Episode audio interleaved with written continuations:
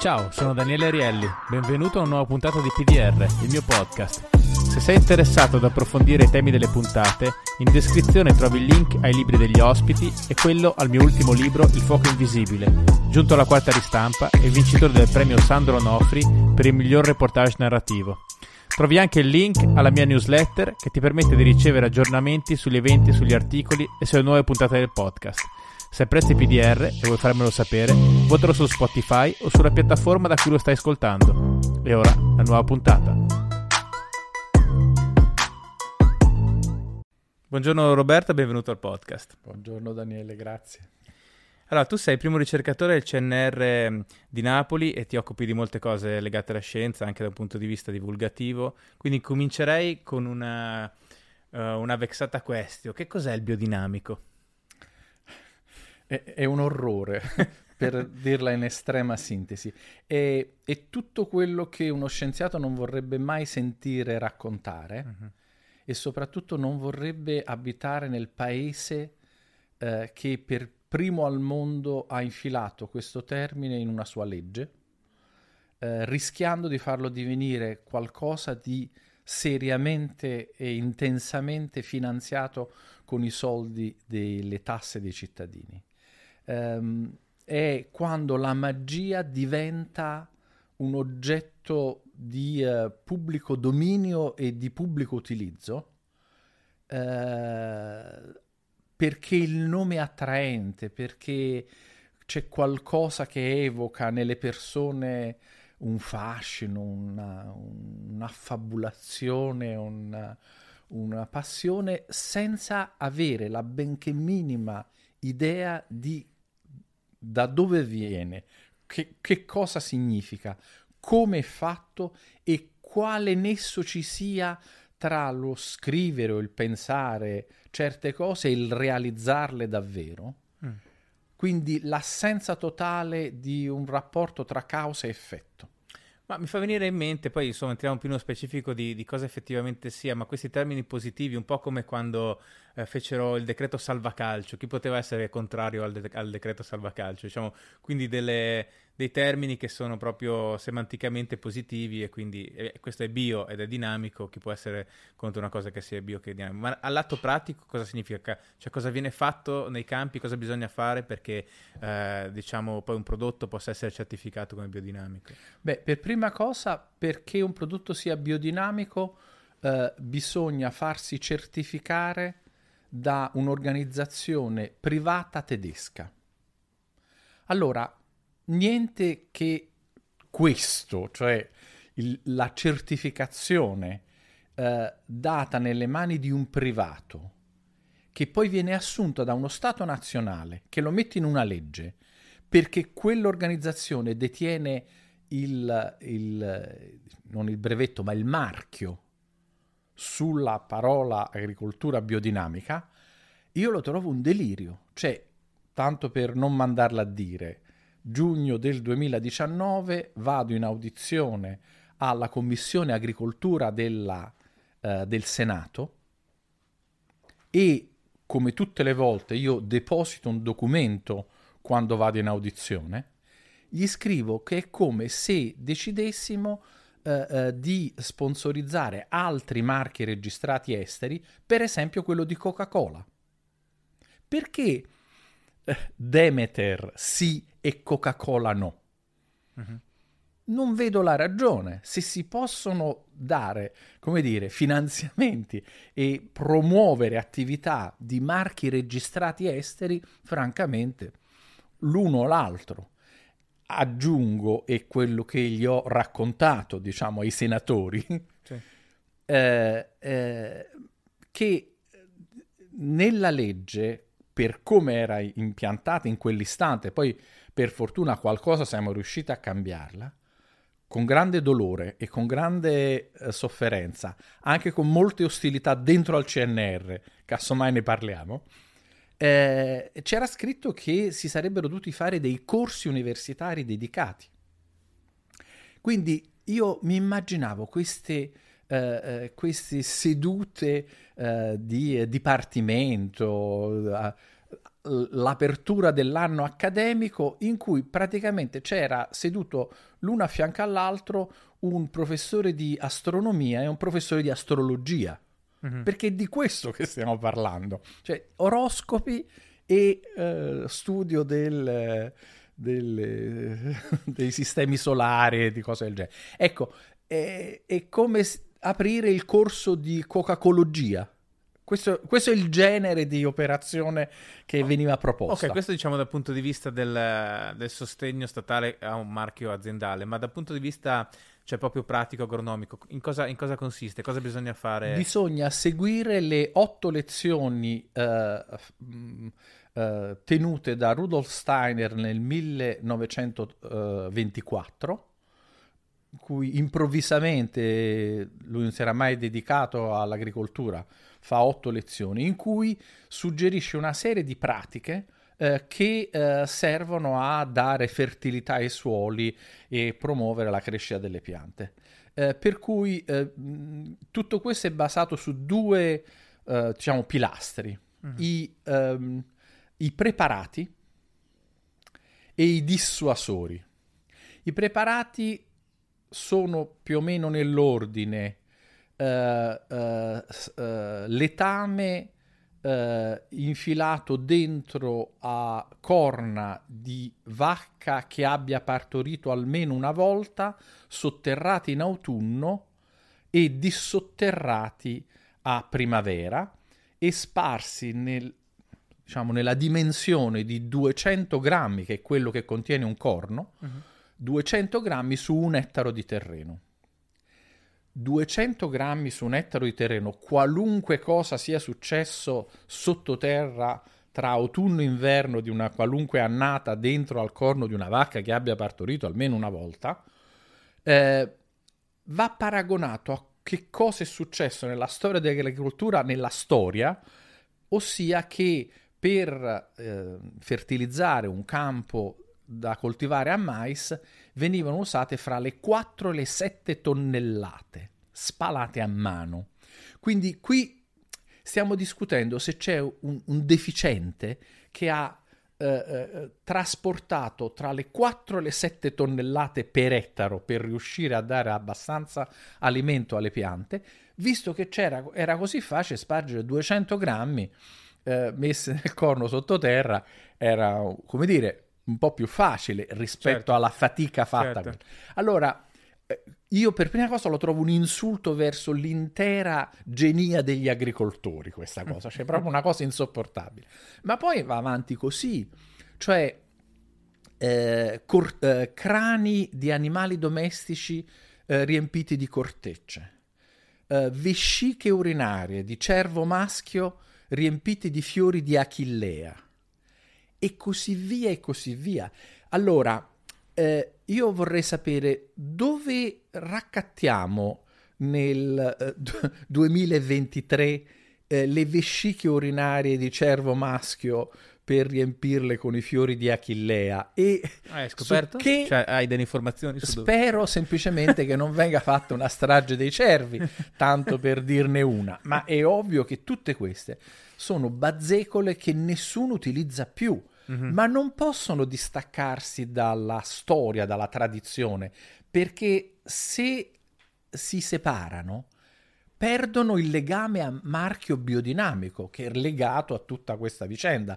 Quindi significa non faccio più nessuna di queste pratiche perché sono irreali uh-huh. e, e, e, assolutamente incoerenti con, con le, le, possibilità reali, ma eh, devo mantenere un finto legame con la storia. Eh, a questo si aggiungono i dissuasori, che ovviamente richiamano l'omeopatia, perché uh-huh. poi il tutto deve essere portato a, delle, a dei dosaggi assolutamente insignificanti per cui io facevo il calcolo di una descrizione di questi dissuasori per allontanare i cinghiali dai campi eh, e, e facendo il parallelo con quello che diceva Steiner, che non si occupava di cinghiali ma di topi. Quindi Steiner diceva per allontanare i topi da un campo bisogna catturare topi giovani in quello stesso campo, ucciderli, scuoiarli, bruciare le pelli, prendere le ceneri e eh, spargerli nel campo, Mhm. ma soltanto quando Venere si trova nello scorpione. Il tutto a dosaggi omeopatici, perché poi, diciamo, al, al peggio non c'è mai fine, cioè ricordare una che- che sull'altra. cos'è esattamente un dosaggio omeopatico? Di cosa stiamo parlando? Allora, eh, te lo dico, eh, come dire, usando una, una citazione. Io faccio parte del comitato etico della Fondazione Umberto Veronesi, Mhm. quindi abbiamo redatto a un certo punto un documento contro, ovviamente, l'omeopatia, eh, e in cui ce la prendevamo con i dosaggi che vengono fatti per fabbricare i farmaci omeopatici.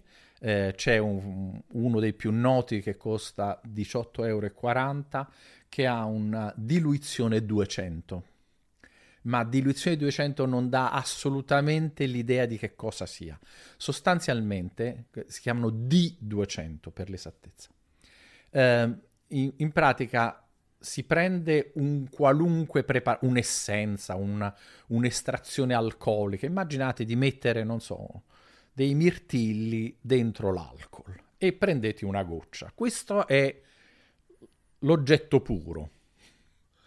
Dopodiché si diluisce a eh, una diluizione di 10 volte.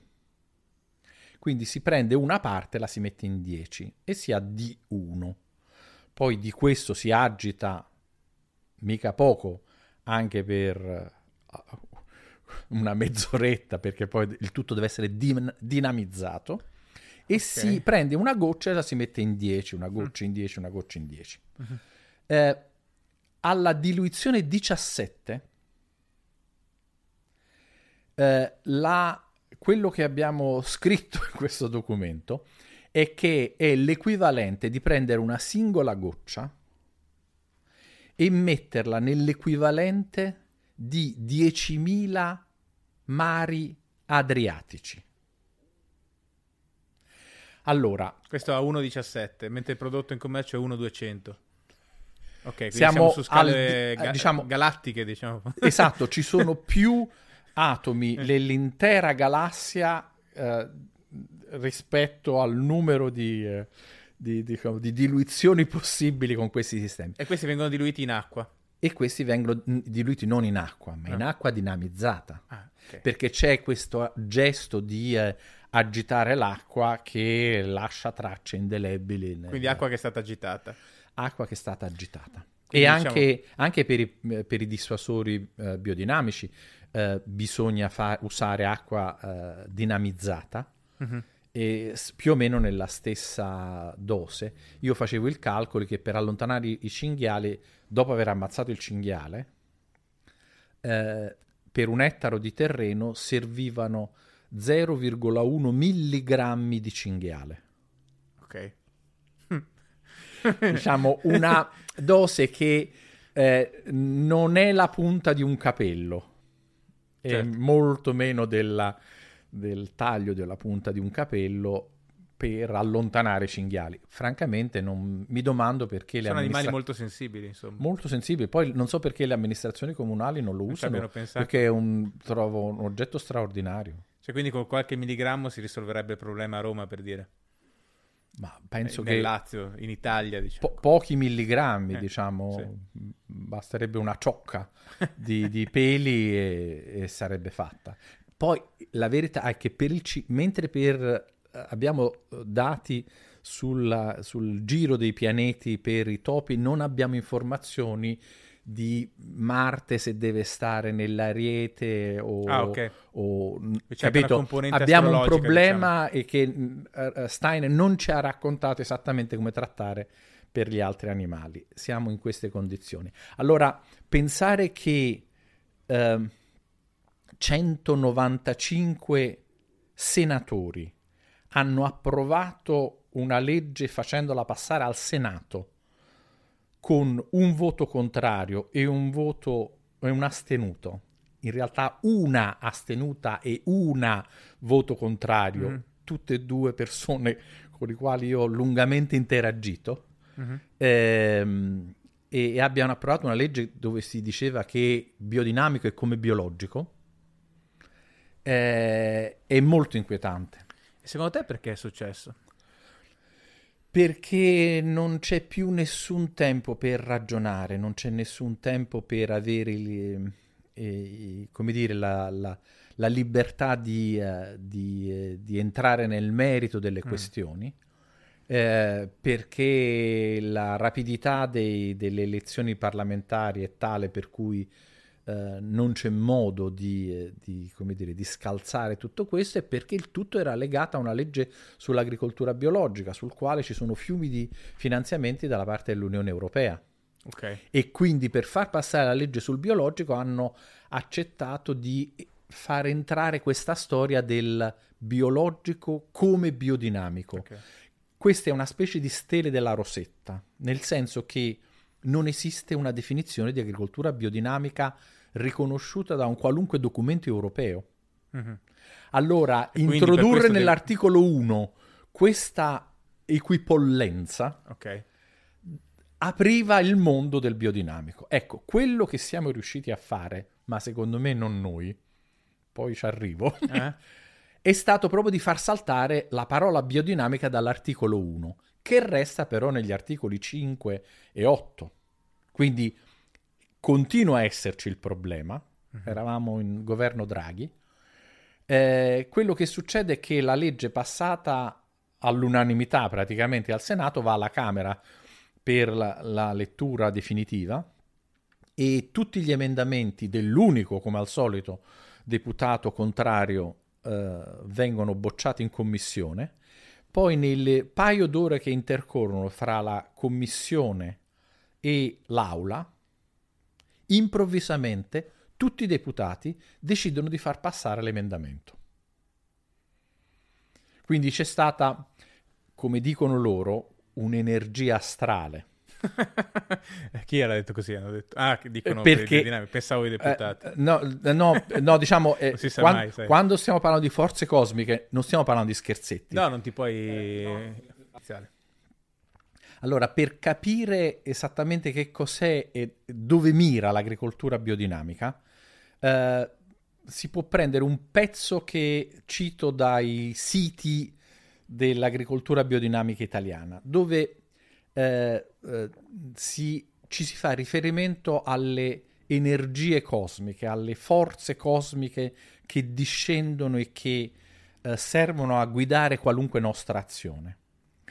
Eh, e la differenza che loro fanno è fra uh, cervo e esseri umani. Perché per loro la gravidanza non inizia nel momento in cui uno spermatozoo incontra una cellula uovo, ma inizia mesi prima. Perché chi veramente dà inizio a una gravidanza sono le energie cosmiche. E loro lo dicono eh, che sostanzialmente avviene prima del, dell'accoppiamento. Per il cervo è il, è il maschio che determina tutto questo, perché le corna del cervo in realtà vanno viste come un utero rovesciato che serve a convogliare le energie cosmiche. Per gli esseri umani invece è la donna, eh, e eh, quindi per loro la gravidanza non dura nove mesi, ma ne dura dodici. Uh-huh. Quindi ci sono tre mesi che precedono eh, la gravidanza che servono appunto per eh, riunire le energie cosmiche. Poi il processo dell'incontro tra gameti diversi, tra uovo e spermatozoo è una cosa successiva, ma mm. era già stato tutto preparato il terreno in anticipo.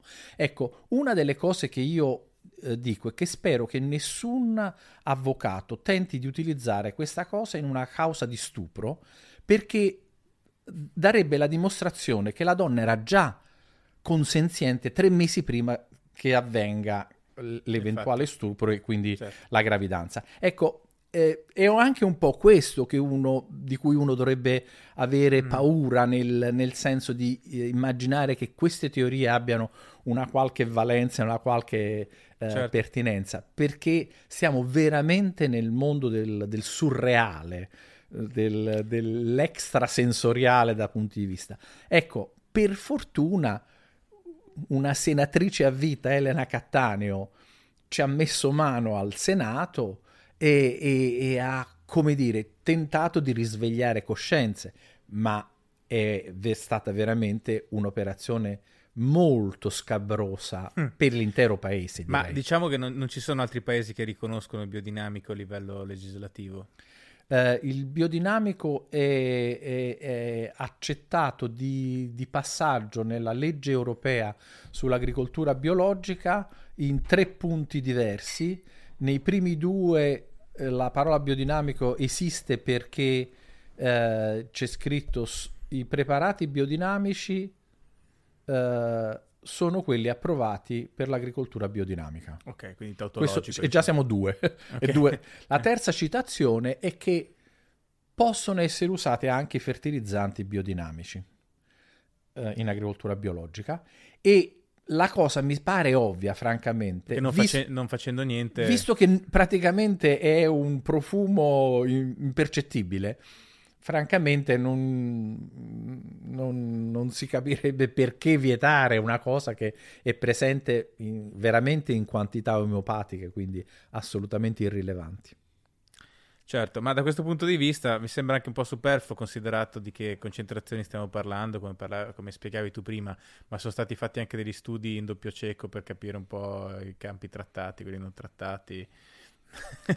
Ov- ovviamente eh, c'è una letteratura su tutto questo, addirittura delle meta-analisi mm-hmm. eh, che vengono propagandate da chi ci fa affari sulla biodinamica.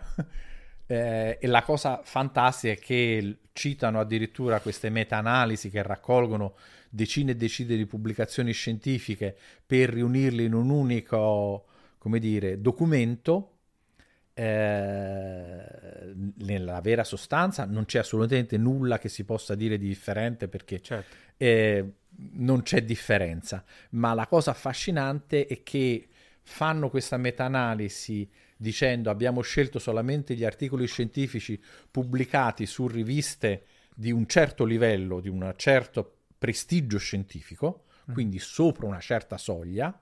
Mm-hmm ma la meta-analisi è pubblicata al di sotto di quella soglia. Quindi okay. l'analisi delle analisi eh. è pubblicata su un giornale irrilevante per il tipo di analisi condotta. Okay, okay. Quindi diciamo, siamo veramente al di là del bene e del male e la vera sostanza è che non c'è nulla che si possa dire eh, di eh, diverso tra un campo trattato o non trattato con agricoltura biodinamica. Quindi stiamo parlando sostanzialmente di un effetto placebo eh, che però ah, riguarda l'agricoltore e soprattutto il consumatore, perché le piante non hanno modo di sapere sono, di, di, essere state trattate diciamo, attraverso questa ritualità eh, esoterica, sì. quindi non possono essere condizionate, quindi chi è condizionato da questa cosa è appunto o l'agricoltore che lo utilizza o poi il consumatore finale che ordinando, comprando qualcosa di biodinamico, eh, sost- anche spesso inconsapevolmente perché non so poi quante persone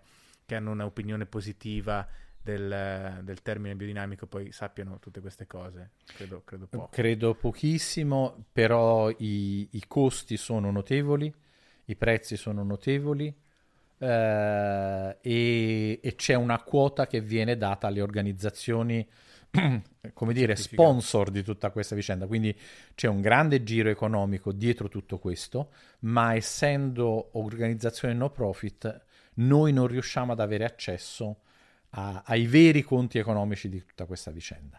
Vediamo un'azione di lobbying assolutamente di livello professionale. A questo punto io mi chiedo, hanno, hanno pensato di farsi riconoscere come chiesa, come culto? Perché forse ci sarebbero anche uh, gli estremi per una cosa del genere. È esattamente quello che gli ho scritto in uno dei miei documenti, mm. uh, dicendo che l'errore è stato quello di uh, chiedere accesso a fondi pubblici mentre avevo dovuto iscriversi all'8 per 1000.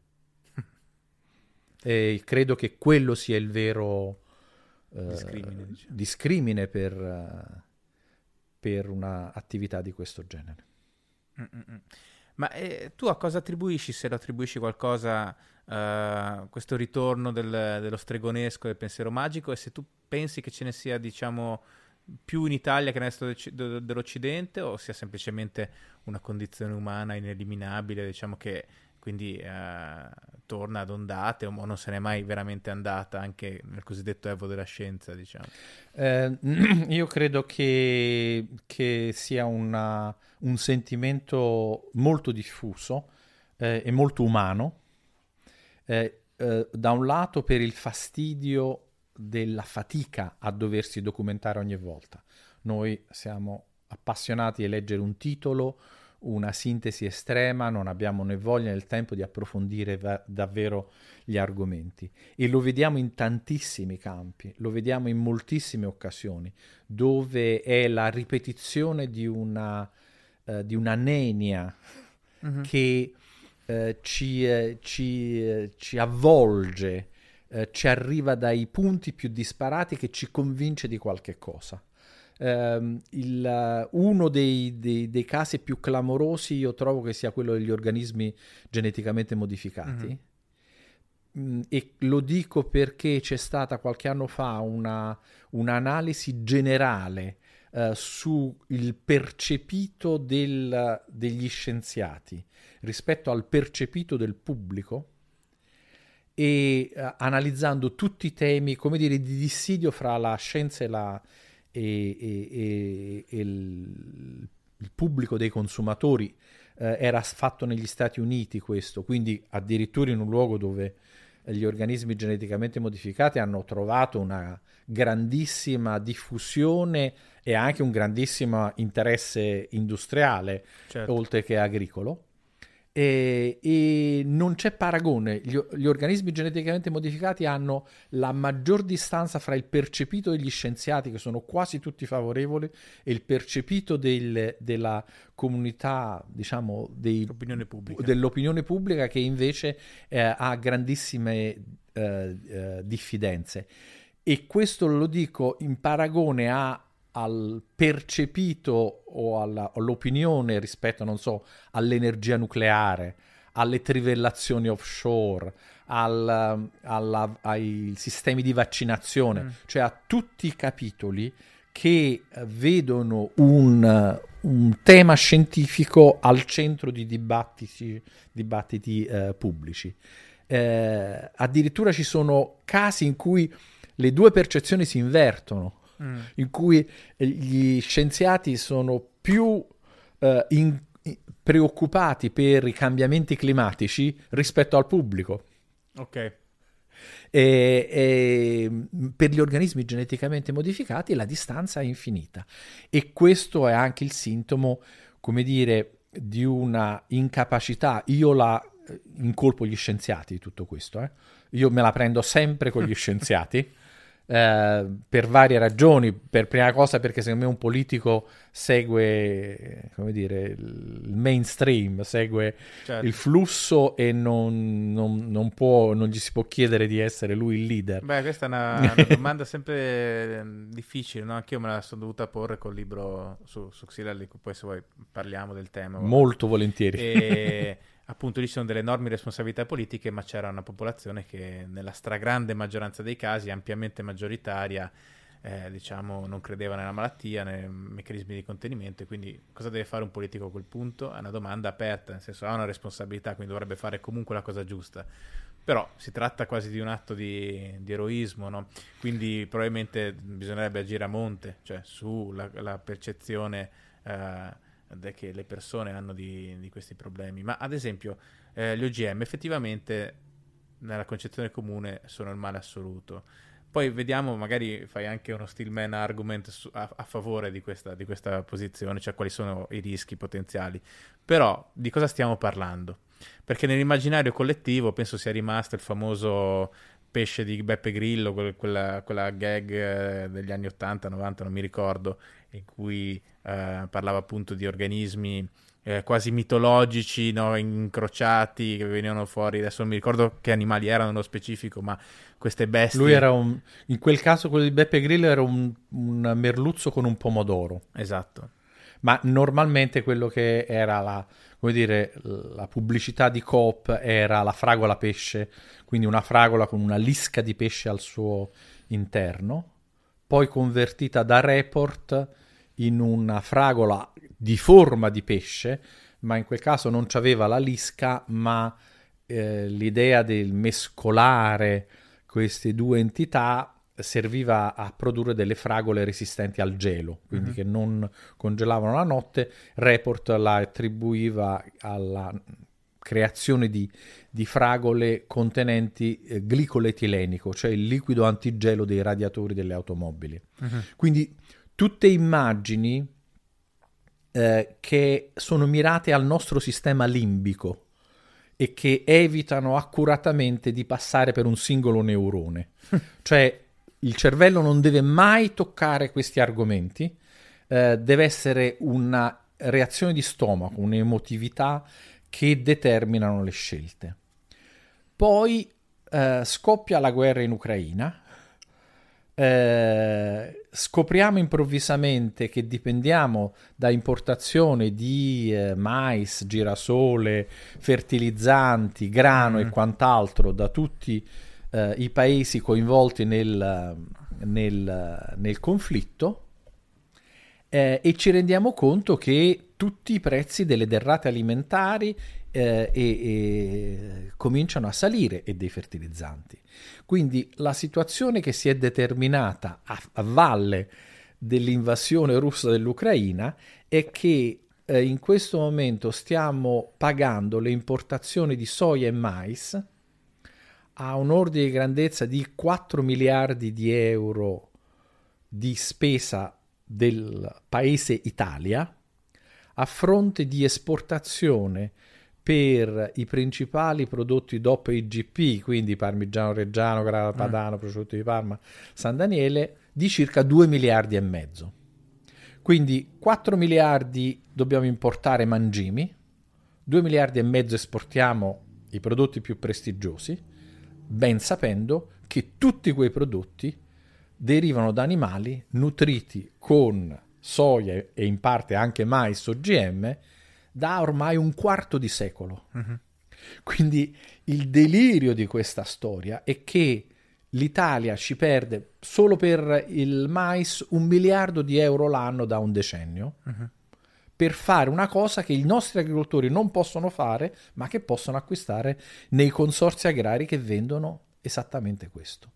Allora, eh, il cittadino quando viene esposto al, al fatto che eh, una tecnologia rappresentata come spaventosa, come eh, snaturante, nel senso che proprio confligge con la natura, eh, eh, potenzialmente causa di intossicazioni, allergie e quant'altro, sa che gli scienziati di questo paese non possono fare ricerca in campo uh, su questa tematica, gli agricoltori non possono coltivarla, però non c'è nessuna limitazione all'importazione, tant'è che noi importiamo e usiamo 10.000 tonnellate al giorno di soia geneticamente modificata.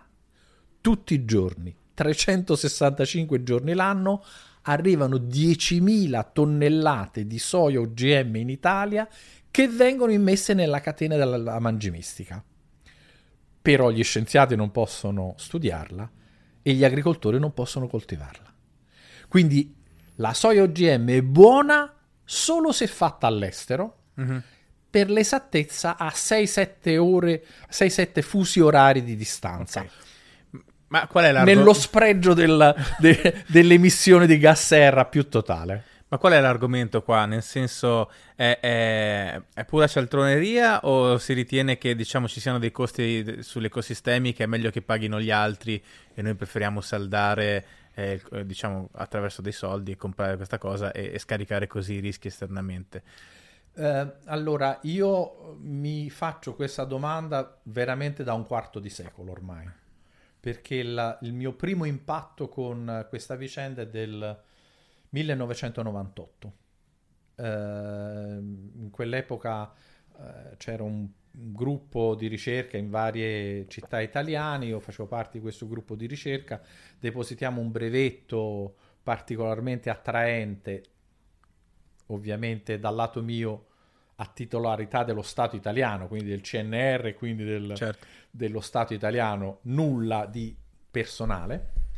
Eh, e, e questa cosa, come dire, dà inizio a una serie di, di incontri, di eventi, di, eh, di, di a- a- come dire, di attenzione della, della stampa nazionale e dei governanti.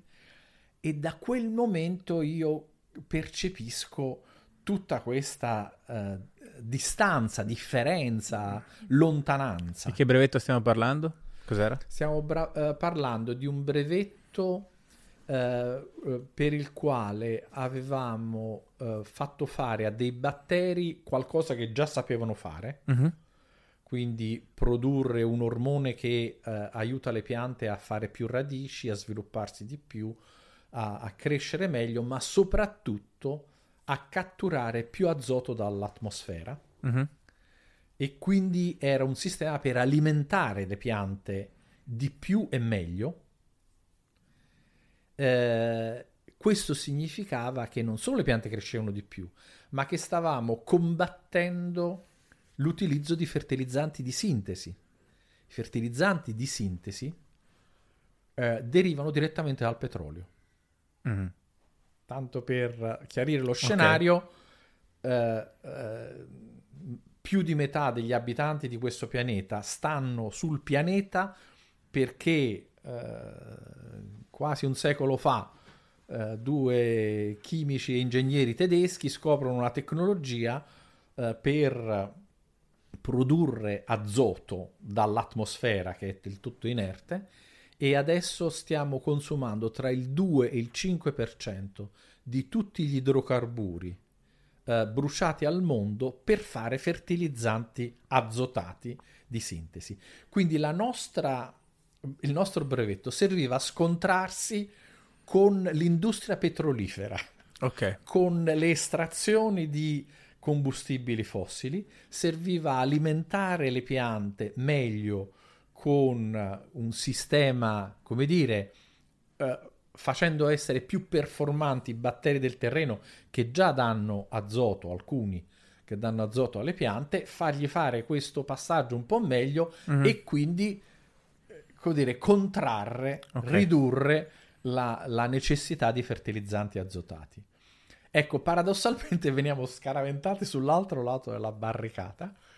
È Eh, tutto sempre con un brevetto pubblico del CNR. questo brevetto pubblico del CNR, eh, depositato in Europa, esteso a tutto il mondo eh, e ovviamente buttato al macero, perché, come ci scrive a un certo punto il Ministero delle Politiche Agricole, con un fax che io continuo a portare alle lezioni nelle facoltà di giurisprudenza, non nelle facoltà di biologia, perché questo è un pezzo di storia delle facoltà di giurisprudenza. Eh, il direttore generale del Ministero delle Politiche Agricole scrive a me, che sono un inventore, non sono un proprietario. Il proprietario è il CNR. Sì. Quindi quando si parla di soldi si parla col CNR. Sì, sì. Quando si parla di scienza si parla con me. Mhm. Ma lui stava parlando di soldi.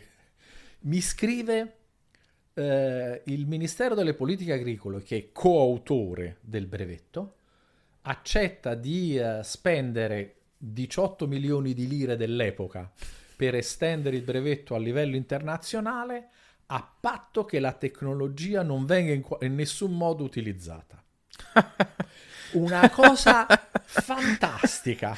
Cioè, voi vi sapete che un brevetto a livello, come dire, nazionale vale poco, ma a livello internazionale vi potete a- a- puntare una medaglia sul petto, ma scrivete a un inventore che non volete utilizzarlo, cosa che non dovete dire né all'inventore né al proprietario, cioè il CNR, perché essendo voi dei proprietari, Ministero delle Politiche Agricole, basta che rifiutate le, le eventuali, e ce n'erano tante, richieste di acquisto.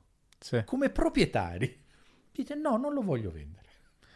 Non dovete dirlo e spiegarlo a nessuno. Sì, quindi non avevano neanche Invece- chiaro il quadro legislativo. non avevo diciamo. Chiaro che cos'è un brevetto, Sì, come sì. si fa, che cosa è, e scrivono invece nel fax che ancora conservo eh, in ossequio alle indicazioni del governo secondo il principio di massima precauzione, che non, aveva mai, non, è, non ha mai avuto nessun senso e non aveva nessuna logica in tutto questo.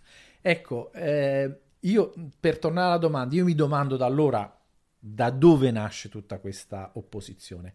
E in realtà penso che eh, le, dire, gli interessi economici monumentali su queste vicende non arrivano per primi. Arriva prima una eh, paura, repulsione, distanza, angoscia di un pubblico che non è preparato, che non è pronto a un'innovazione e noi reagiamo a delle eh, informazioni che ci arrivano eh, soprattutto sul cibo a una velocità molto superiore rispetto a tecnologie che ci arrivano su altri piani. Per cui eh, siamo meno ostili per la telefonia o addirittura per le cure mediche.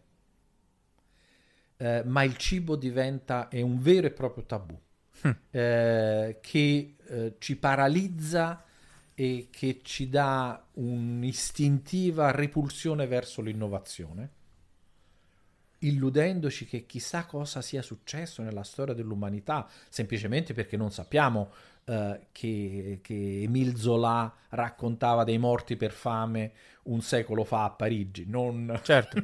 non eh, in chissà quale posto abbandonato. Ma noi abbiamo verso noi come esseri umani, abbiamo una istintiva paura a toccare gli argomenti del cibo e, e però su questo poi calano gli interessi monumentali di chi vuole controllare il cibo, i semi, la, gli agrofarmaci utilizzati su quei semi e la distribuzione e organizzazione dell'intera agricoltura eh, europea.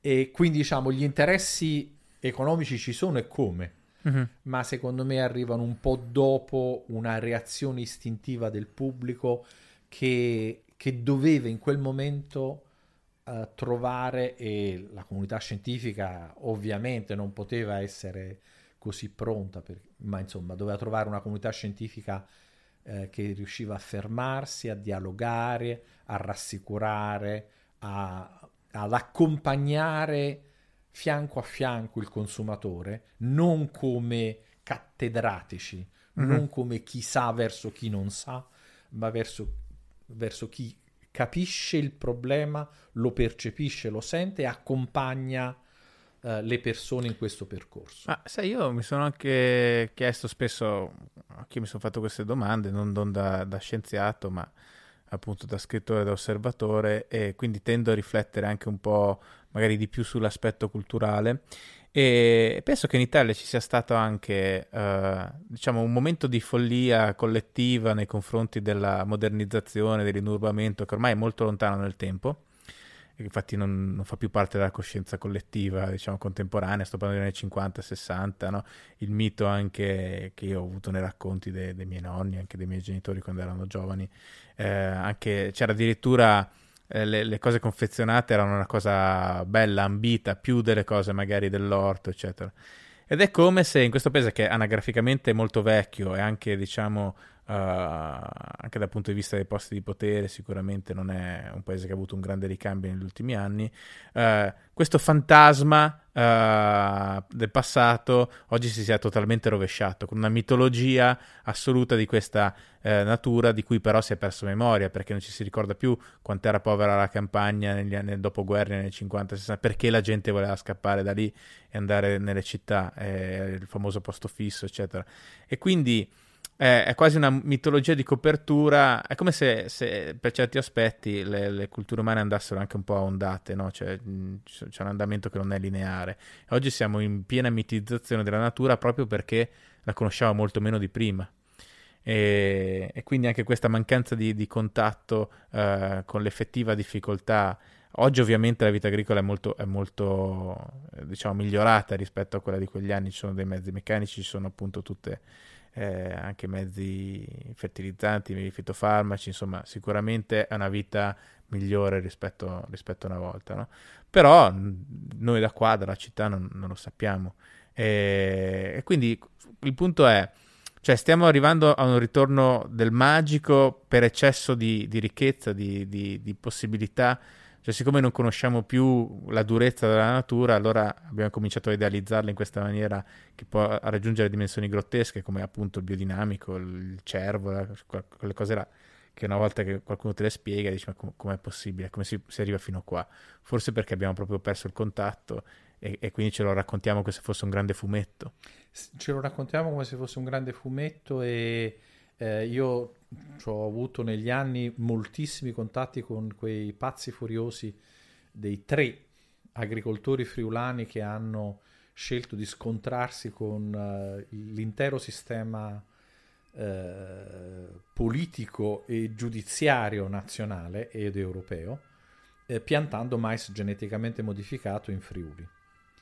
E loro ti raccontano che da giovani quello che facevano erano di, di staccare le pannocchie di mais a mano, una dopo l'altra. Quindi devi avere delle mani di acciaio per gestire una cosa di questo genere. Uh, ricordo che ci sono alcuni mais che si chiamano uncinati, quindi diciamo ci vogliono veramente i calli per staccarle una a mano. Adesso eh, ci sono le mieti trebbia che raccolgono l'intero campo in pochissimo tempo, ci mettono pochi minuti a raccogliere un ettaro di, di terreno coltivato a mais, eh, mentre camminano sgranocchiano l'intera pannocchia arrivano alla fine, c'è un camion in cui versano direttamente la granella, eh, eh, diciamo, già staccata dalla parte centrale del mais eh, e il camion ha una pesa automatica, quindi dà direttamente eh, il peso della granella eh, prodotta. Ora, questo cosa significa? Che non servono più centinaia di persone eh, che a mano facevano quel lavoro, Contemporaneamente significa che l'intero campo deve essere fatto di mais perfetto, non di un mais in cui c'è una spiga marcia, una uh, piena di funghi e un'altra contaminata da qualche cos'altro. Certo. Tutto il campo deve essere perfetto perché il lavoro viene fatto in un altro modo. Mm-hmm. Eh, allora, eh, essersi affrancati da quel lavoro manuale e essere andati verso l'industrializzazione ha elevato di molto la qualità sanitaria delle nostre produzioni alimentari. La qualità sanitaria non c'è paragone rispetto a quello che mangiavamo una volta. Ma l'altro esempio che io, eh, come dire, uso e, e, e ho visto è quello del fatto che io sono nato nel 1956 che è la data in cui vengono fatte uscire le ultime famiglie dagli, dai sassi di Matera. allora, nel 1956 esce una delle ultime famiglie dai sassi di Matera in una abitazione, quindi in quelle condizioni. Eh, meglio ricordare che i sassi di Matera sono patrimonio dell'UNESCO non perché hanno scavato nella roccia, ma per il sistema di captazione delle acque. Quindi è un sistema in cui le acque piovane vengono incanalate e raccolte in cisterne. Le cisterne erano sotto il pavimento del piano abitato, quindi eh, diciamo si vive nell'umidità 100%, e come se non bastasse, nell'unica stanza dove tutto viene fatto, cioè ci sono i genitori, i figli che dormono nei cassetti di un comò, eh, un tavolino per due persone dove siedono soltanto il padre e il primo figlio maschio, tanto per essere chiari da dove veniamo, ma nella stanza più interna, quindi ingresso, cioè porta di, di accesso, stanza principale, nella stanza più interna c'era un nuovo, come dire, volume abitativo, ma quello era per eh, l'asino o il maiale, con tutti i loro letami. E tutti questi letami servivano, fermentando, a fare da riscaldamento alla stanza. L'altra stanza. La stanza dove si viveva. Ecco, bel, res- era bel il resort. 1956, non stiamo parlando di 2000 anni fa. Il sistema di riscaldamento fatto a letame fresco fermentato. Ecco, io, un appassionato dei bei tempi di una volta, lo infilerei due ore lì dentro. Poi me lo racconta come si va a, a- a- come va a uscire con la ragazza con un certo olezzo che, che lo Beh, tra l'altro, avvolge. oggi, se non sbaglio, i sassi sono diventati in parte anche dei pregevoli, diciamo, alloggi turistici rifatti. Uno- ci sono alcuni dei- dei- degli hotel più prestigiosi d'Europa dentro i Sassi. È un posto assolutamente meraviglioso, ma è anche un posto in cui noi dobbiamo rileggere la nostra storia, riguardare da dove veniamo, che cosa abbiamo fatto e come abbiamo combattuto con la natura tutta la nostra esistenza. Allora il rischio è che la narrazione del naturale costringa gli attori veri a mentire in maniera ormai devastante, in cui fanno cose che sono insostenibili tra il, il rappresentato e il reale, perché il reale poi è reale, perché poi, come dicono loro, eh, la terra è molto bassa ed è molto scomodo strappare un'erbaccia dalla terra. Basta farlo per qualche tempo e si capisce immediatamente quanto è difficile. Certo. No, ma poi, a parte che la questione filosofica è molto interessante, per cui tutto è naturale tranne l'uomo. L'uomo cosa sarebbe, da dove sarebbe arrivato? Dal- da una dimensione parallela, insomma, quindi chiaramente anche l'uomo è espressione della natura. Ma entrando un po' più nello specifico, dicevi la, la storia, cioè ad esempio, noi abbiamo questo rapporto eh, di... non facile con, con il resto della natura, con l'ambiente, cioè noi dobbiamo creare le condizioni per il nostro progredire, per il nostro, eh, diciamo, benessere. Allora, ehm, cosa vedi di strano nel concetto di, di naturale contemporaneo? Cioè, quale- quale- quali parti sono rimosse dalla, dalla realtà storica, insomma, del, del nostro rapporto con l'ambiente? Eh, Intanto noi ci posizioniamo in questa eh, posizione dove anche tu la descrivevi eh, come se fossimo fuori dalla natura, in realtà perché siamo quasi degli dei, cioè Mhm. noi siamo fuori da... noi possiamo fare cose innaturali. Eh, una delle, delle accuse che viene mossa all'agricoltura moderna è di essere artefatta o manipolata. Manipolata vuol dire toccata con le mani, quindi il pollice opponente è- genera inquinamento, genera sporcizia, genera eh, in- diciamo, danno, de- genera rischio.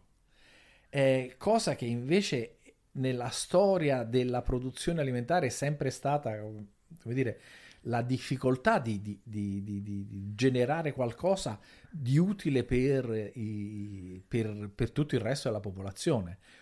Allora, in tutto questo noi ci stiamo scordando che dal dopoguerra ad oggi siamo passati dal 36% circa di persone nella insicurezza alimentare, se non nella fame, all'attuale insopportabile 10-11%. Cioè, due terzi del, del problema l'abbiamo risolto aumentando le produzioni alimentari, ma tutto questo non viene riconosciuto. L'idea di tornare a- a- ai tempi di una volta è, è in contrasto palese con le esigenze di produrre più cibo di più alta qualità per una popolazione che nel frattempo è diventata quattro volte superiore e che continuerà a aumentare. Ok, questo diciamo in tempi recenti in cui la, la curva dell'innovazione poi diventa più ripida no? e quindi i cambiamenti più, più importanti, le rese si m- moltiplicano a dei, a dei, ritmi molto più elevati. Ma tornando eh, proprio alle origini, facendo proprio un discorso eh, quasi arcaico, quando, il cambiamento da, che adesso viene molto discusso, ci sono tutta una serie di libri che dicono ah si stava meglio quando si era cacciatori e raccoglitori, no? E, quindi uno dei momenti eh, cardine della storia umana è quando ci fermiamo in un posto eh, come umanità e incominciamo a, a, coltivare la terra. Da lì in poi cambia tutto. Cioè, come succede questa, questa cosa? succede in, in, vari posti del mondo dove improvvisamente smettiamo di inseguire le prede, eh, ci fermiamo e capiamo che possiamo coltivare. Eh, la, la, taglia media degli esseri umani diminuisce di 10-15 centimetri perché alimentarsi con le proteine della carne era molto più vantaggioso per certo. come dire, la crescita delle persone rispetto a, uh, a, a, proteine vegetali e a un'alimentazione vegetale alla quale non eravamo ancora, non eravamo ancora pronti. Eh, significa un cambio drammatico, eravamo 5 milioni di esseri umani sull'intero pianeta, nel giro di pochi anni si decuplica e poi cominciamo a invadere l'intero pianeta. Ma senza quello non sarebbe nata la cultura, senza quello non sarebbero nate le civiltà. Le prime eh, città del pianeta nascono alla foce del, del tigre dell'Eufrate, eh, dove era stato messo in coltivazione il, il frumento, il grano. Eh, casualmente, si era capito, questo è il nostro pezzo di civiltà, che eh, mettendo i semi di, di, grano nel terreno nasce, eh, nasce st- la stessa pianta. Mm. E quindi su quello nasce tutta una cultura, perché da quello nasce la farina, dalla farina si può fare il pane, gli egiziani capiscono che il pane può fermentare e invece di essere una sfoglia piatta, può lievitare. Scusa, questa è una cosa su cui ogni tanto rifletto, ma chi ha scoperto il lievito? Gli egiziani. sì, ma, ma com'è possibile? Nel senso, come può venirti in mente di, di, di utilizzare? Eh, lo scoprono contemporaneamente per il vino, per la birra mm. e per il pane.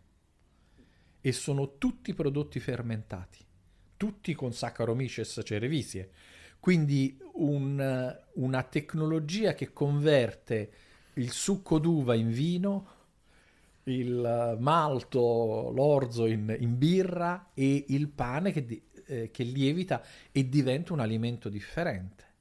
Ed è praticamente tutto lo stesso, basta abbandonare, eh, come dire, un, un preparato eh, e dimenticarselo lo si trova che ribolle, che comincia a crescere e poi qualcuno l'ha, l'ha, l'ha, l'ha filtrato o, eh, o, o, cotto. Ma per cuocere un pane serve, serve una, uh, un forno e un forno, un forno immaginate quello per le pizze, lo può fare solo una popolazione stanziale, non lo può fare una popolazione migrante. Mm. Quindi le città che nascono alla foce del Tigre dell'Eufrate eh, sono i luoghi dove tribù che non conoscono e non parlano la stessa lingua si devono scambiare le merci. Certo. Quindi lì nasce la scrittura. Allora, quando ci si appassiona all'idea di tornare cacciatori e raccoglitori, guardate che ci stiamo perdendo le piramidi egizie, la muraglia cinese, la cappella sistina, la scrittura, la pittura e tutta, come certo. dire, la raffinatezza certo. del, del, dei, dei, cervelli umani. Se, se tornate a prima de, dell'agricoltura, tutto quello che si trova nei 200.000 anni di storia di Sapiens che precedono la nascita dell'agricoltura sono uh, delle tracce di mani eh, affumicate sulle, sulle grotte, sulle, mh, mm, sulle, caverne o dei disegni Bisonti. di caccia. Questo, quella era la cappella di Sistina che abbiamo prodotto in 200.000 anni di storia. Negli ultimi 10.000 anni, ma forse poco più di 5.000, facciamo tutto quello di cui conosciamo adesso. Ecco, eh, questa è la distanza tra piccoli gruppi di cacciatori e raccoglitori e eh, popolazioni raffinate.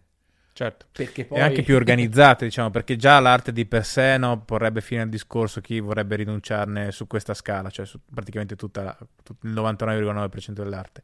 Ma poi anche, diciamo, tutta l'organizzazione sociale nasce dalla, quindi anche la capacità di gestire la complessità nasce dal bisogno di rimanere fermi in un posto e, e gestire tutta una serie di, di, compiti che non sono semplicemente solamente sca- cacciare, poi scoiare l'animale e utilizzarne le parti. Devi costruire tutta una serie invece di, di, di, sovrastrutture, di istituzioni che servono a sovrintendere eh, diciamo, la, la, civiltà ferma in un posto che fa dei compiti più, più, più complessi. Quindi è veramente un momento di, di svolta. Assistere quello. i malati, gli anziani, la cura della prole, la specializzazione il fatto che non tutti i maschi nascono per essere cacciatori e certo. non tutte le femmine nascono per essere semplicemente generatrici di, eh, di futuri cacciatori, di, di, di, di bambini. Cioè, è, come dire, accogliere la varietà del, del, degli istinti umani lo si può fare soltanto se non bisogna occuparsi per il 90% della del tempo di come alimentarsi e per il 10% di come difendersi dai predatori certo. che stanno per ag- aggredirci. C'è anche un che di superomismo di ritorno in questa cosa perché è ovvio che nelle società organizzate c'è anche il cosiddetto disagio della civiltà, cioè devi, devi hai molti vantaggi, ma devi rinunciare a una parte della tua aggressività primaria o del tuo istinto di dominazione. Innanzitutto in queste narrazioni ci si mette sempre nei panni di colui che finirà a dominare nel piccolo gruppo, mai in quello che viene dominato. E poi, eh, voglio dire, questo scambio, questo trade-off complessivamente eh, eh, esiste, ma ti dà tutta una serie di vantaggi incomparabili, che sono quelli insomma, che stai descrivendo tu, no? Sono, sono come dire e, e, che come al solito noi non riusciamo mai a apprezzare quello che già abbiamo. Certo. Eh, vediamo soltanto quello che ci manca. Eh, la verità è che noi in questo momento, diciamo, umilmente tento di citare Obama, eh, non abbiamo mai avuto tanto benessere, tanta ricchezza, tanta disponibilità. Mi rendo conto che tutto questo lo raccontiamo da uno dei posti più straordinari al mondo, come ormai un'isola di democrazia, ma ehm, no, non è mai stato così straordinariamente facile vivere e la vita media che eh, riusciamo a raggiungere eh, oramai nelle, nelle, civiltà occidentali è assolutamente inaudita. Se pensiamo che un paio di secoli fa la vita media dell'uomo non raggiungeva i 40 anni eravamo a 35-36 anni di vita media. Allora, non rendersi conto che adesso un ottantenne mm. non è considerato un anziano. Però questo, scusami, sulla vita media eh, incidevano tantissimo anche le, le immagino, le morti dei, dei, bambini appena nati, cioè diciamo della, il tasso di mortalità infantile era molto elevato. Il no? tasso di mortalità infantile era elevatissimo il tasso di donne morte di parto era spettacolare, mm. eh, il tipo di guerre certo. e il tipo di, uh, di gestione del, dell'alimentazione, la, la, cultura delle malattie. La, la, la cultura di come affrontare una malattia. Ecco, noi stiamo in questo momento uscendo da una pandemia è la prima volta nella storia dell'umanità che affrontiamo un'epidemia mondiale senza lazzareti, senza caccia all'untore, senza bruciare villaggi interi o, o, dipingerli di calce come abbiamo fatto nella storia. Qualche volta li facevano salire, temendo la peste, eh, li facevano salire in cima agli alberi perché questo diceva che era uno dei, dei sistemi per affrontarli, ma eh, io vengo da Napoli, eh, se uno guarda la storia del 1600 di Napoli, eh, che era una delle tre più grandi città d'Europa, uh-huh. sono morte 250.000 persone su 400.000 residenti. tre, tre pestilenze, mm. tre, tre epidemie di colera, tre eh, eruzioni del Vesuvio e terremoti. Ecco, questa era la storia dell'umanità. La storia dell'umanità è stata una storia in cui abbiamo avversato eventi naturali. Noi stiamo uscendo da una pandemia senza aver fatto lazzareti e, e, e, e caccia all'untori, producendo un vaccino in dieci mesi di tempo, eh, con credo che in questo momento sono 3 milioni di morti mm. su 8 miliardi di abitanti il paragone più opportuno che si può fare è eh, la, l'epidemia di influenza spagnola mm. del, 2018, eh, del 1918-1919 eh, che all'epoca con circa 2 miliardi di esseri umani sul pianeta Terra aveva fatto 70 milioni di morti. Quindi bisogna moltiplicare per 4 quei 70 milioni di morti, quindi è come se adesso fossero morte 280 milioni di persone. Allora, certo. apprezzare l'idea che solamente grazie al genio, io diciamo sono sempre cattivo nelle mie cose, al genio di tre profughi, di tre scienziati ripudiati dai loro paesi e in genere anche ripudiati nei paesi dove sono riusciti a fuggire, cioè un ungherese e due turchi, due donne e un uomo, si mette giù la eh, tecnologia del, del, del, dei vaccini a RNA. Ecco, ricerca di base, eh, difficoltà infinita a finanziarla, eh, diffidenza nel, nei finanziatori di queste attività e persone che devono emigrare dai loro paesi e che finalmente trovano qualcuno che li riesce a finanziare per, per, per fare qualcosa di cui ancora non si capisce esattamente a cosa possa servire, soltanto che adesso tutta uh, uh, l'immunoterapia oncologica sta pensando di utilizzare quello che abbiamo prodotto durante la pandemia. Quindi forse i, i, prossimi, eh, come dire, eh, nei, eh, modi per affrontare i tumori sa- potrebbero derivare da quello che abbiamo imparato con eh, i vaccini RNA.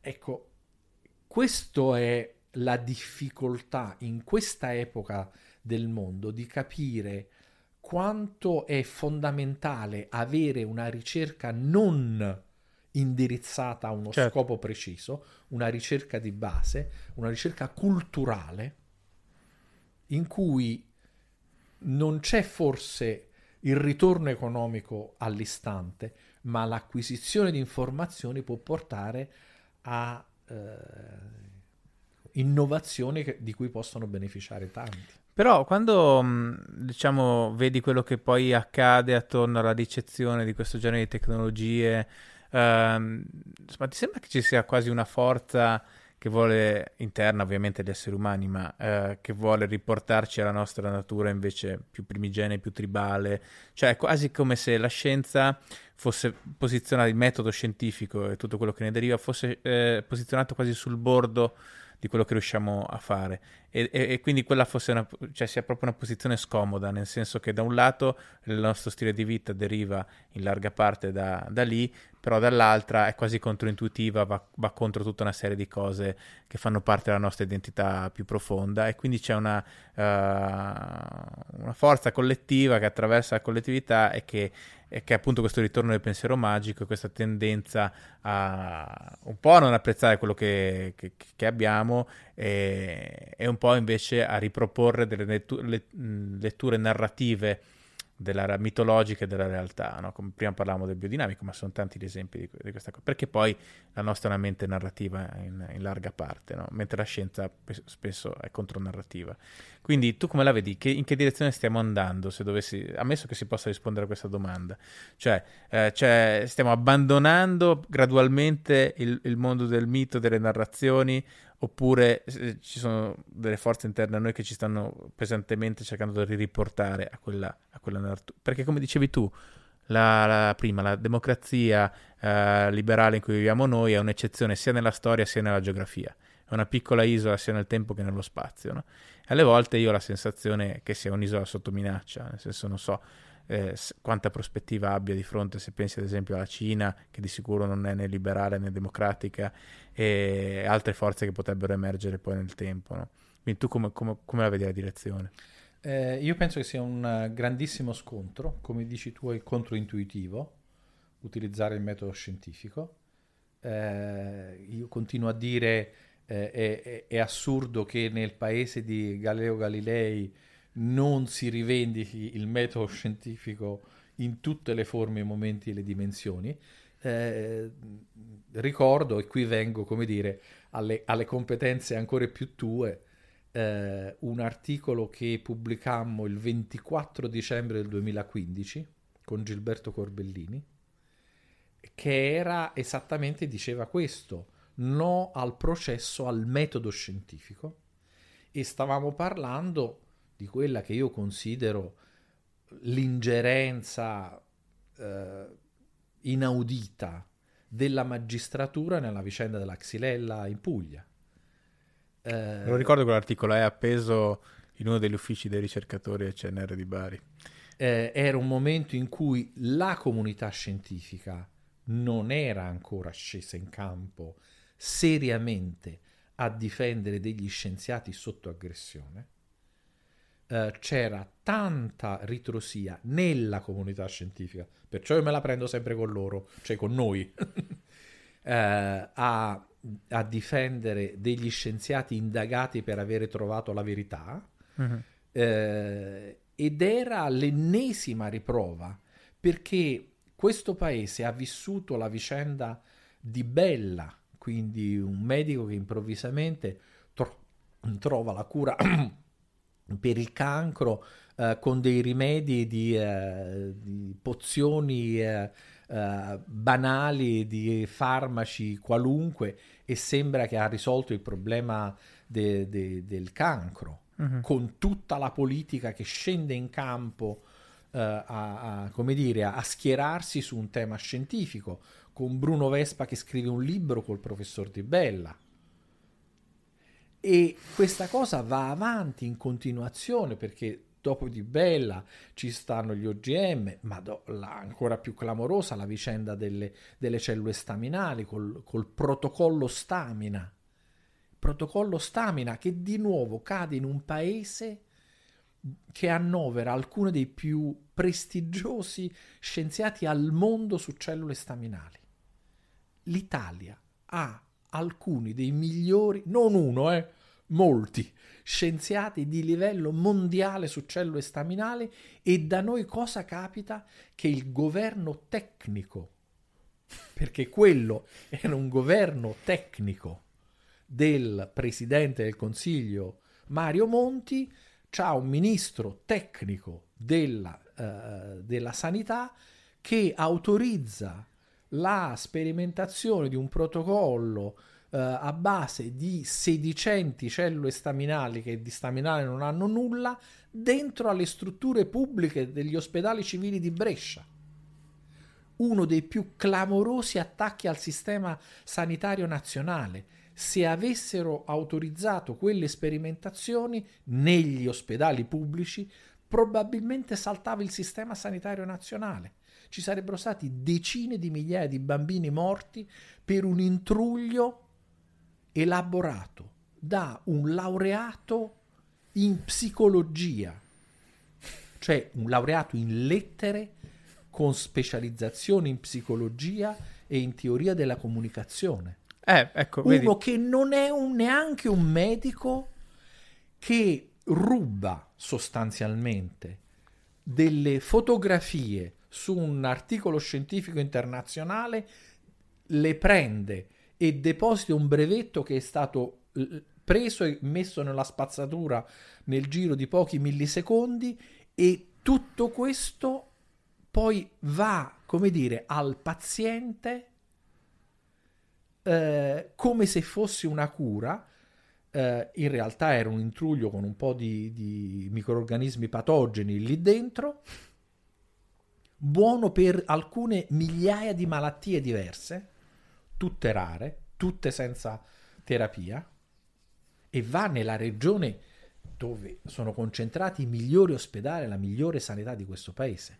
Ecco, l'assenza di un metodo scientifico permette la nascita del protocollo di Bella che ferma la sperimentazione oncologica e le chemioterapie per un anno in Italia, uh, sconvolge il mondo delle cellule staminali per tutta la vicenda di cui poi uh, il professor Vannoni non riuscirà mai a essere cacciato da nessuna università italiana, difetto del sistema della ricerca e dell'università di questo paese perché andava e come se non andava cacciato, viene condannato una prima e una seconda volta perché ricomincia a fare le sue pratiche anche all'estero. Poi muore un paio di anni fa e quindi si chiude questa vicenda. Ma prima che tutto questo succedesse, ci sono 700 eh, eh, sentenze di tribunali del TAR che obbligano alla cura con il protocollo stamina. E questo dà la dimensione di poi come può sorgere il caso Xylella. Cioè se i TAR, sapendo e scrivendo che non c'è nessuna prova scientifica alla validità di quel metodo, impongono di somministrarlo, è una palese inv- invasione della magistratura in terreni a loro sconosciuti. Quindi io a un certo punto scrivo un libro a valle di tutte queste vicende, eh, proprio incentrandola su questa, su questa tematica. Cioè è la comunità scientifica che deve entrare nel dibattito pubblico e proporre gli argomenti, scrivere i testi, proporre eh, diciamo degli aggiornamenti su, su varie tematiche, eh, come dire, cercare di occupare uno spazio che è tra una magistratura che non ha consulenti e che non sa come trovarli uh-huh.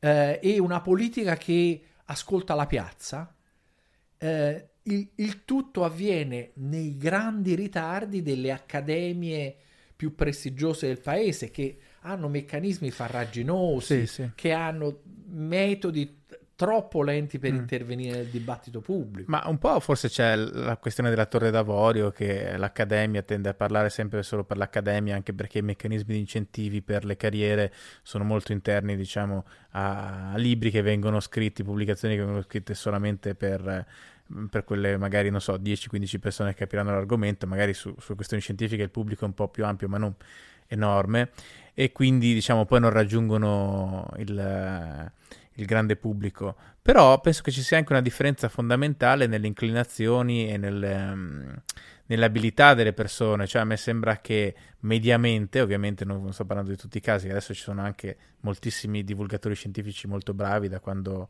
esiste YouTube, soprattutto.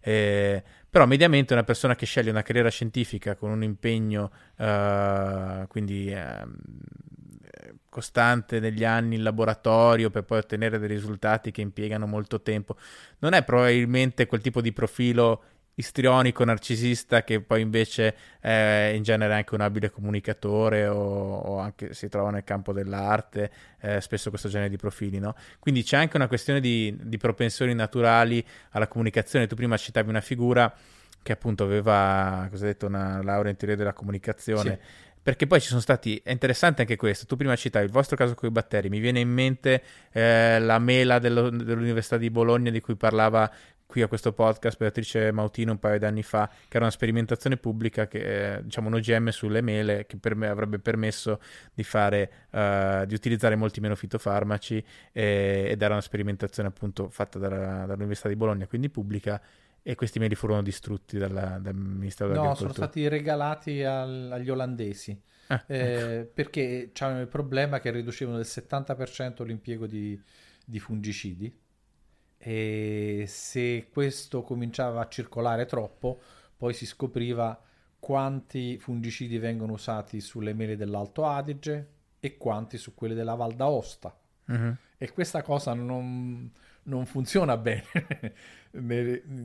su, su, chi deve vendere poi operativamente certo. le mele. E dire guardate io posso ridurre del 70%, eh, cominciava a essere piuttosto scomodo perché, perché ognuno ha il suo business a, alla fine. Eh, eh, ancora una volta è una questione di comunicazione, quindi. quindi tu hai delle sperimentazioni virtuose, reali, che magari vengono castrate su, o uccise in culla perché non sono coerenti con uh, il pattern narrativo di quel momento, mentre ce n'è delle altre che sono totalmente campate in aria, potenzialmente molto pericolose, che invece si affermano nell'ecosistema informativo perché corrispondono alle narrazioni che in quel momento di cui c'è bisogno, che comunque possono funzionare. No? Quindi il discrimine poi mi sembra alla fine sia sempre quello quanto una cosa funziona comunicativamente, quanto è in grado di, di generare emotività, consenso attorno attorno a sé.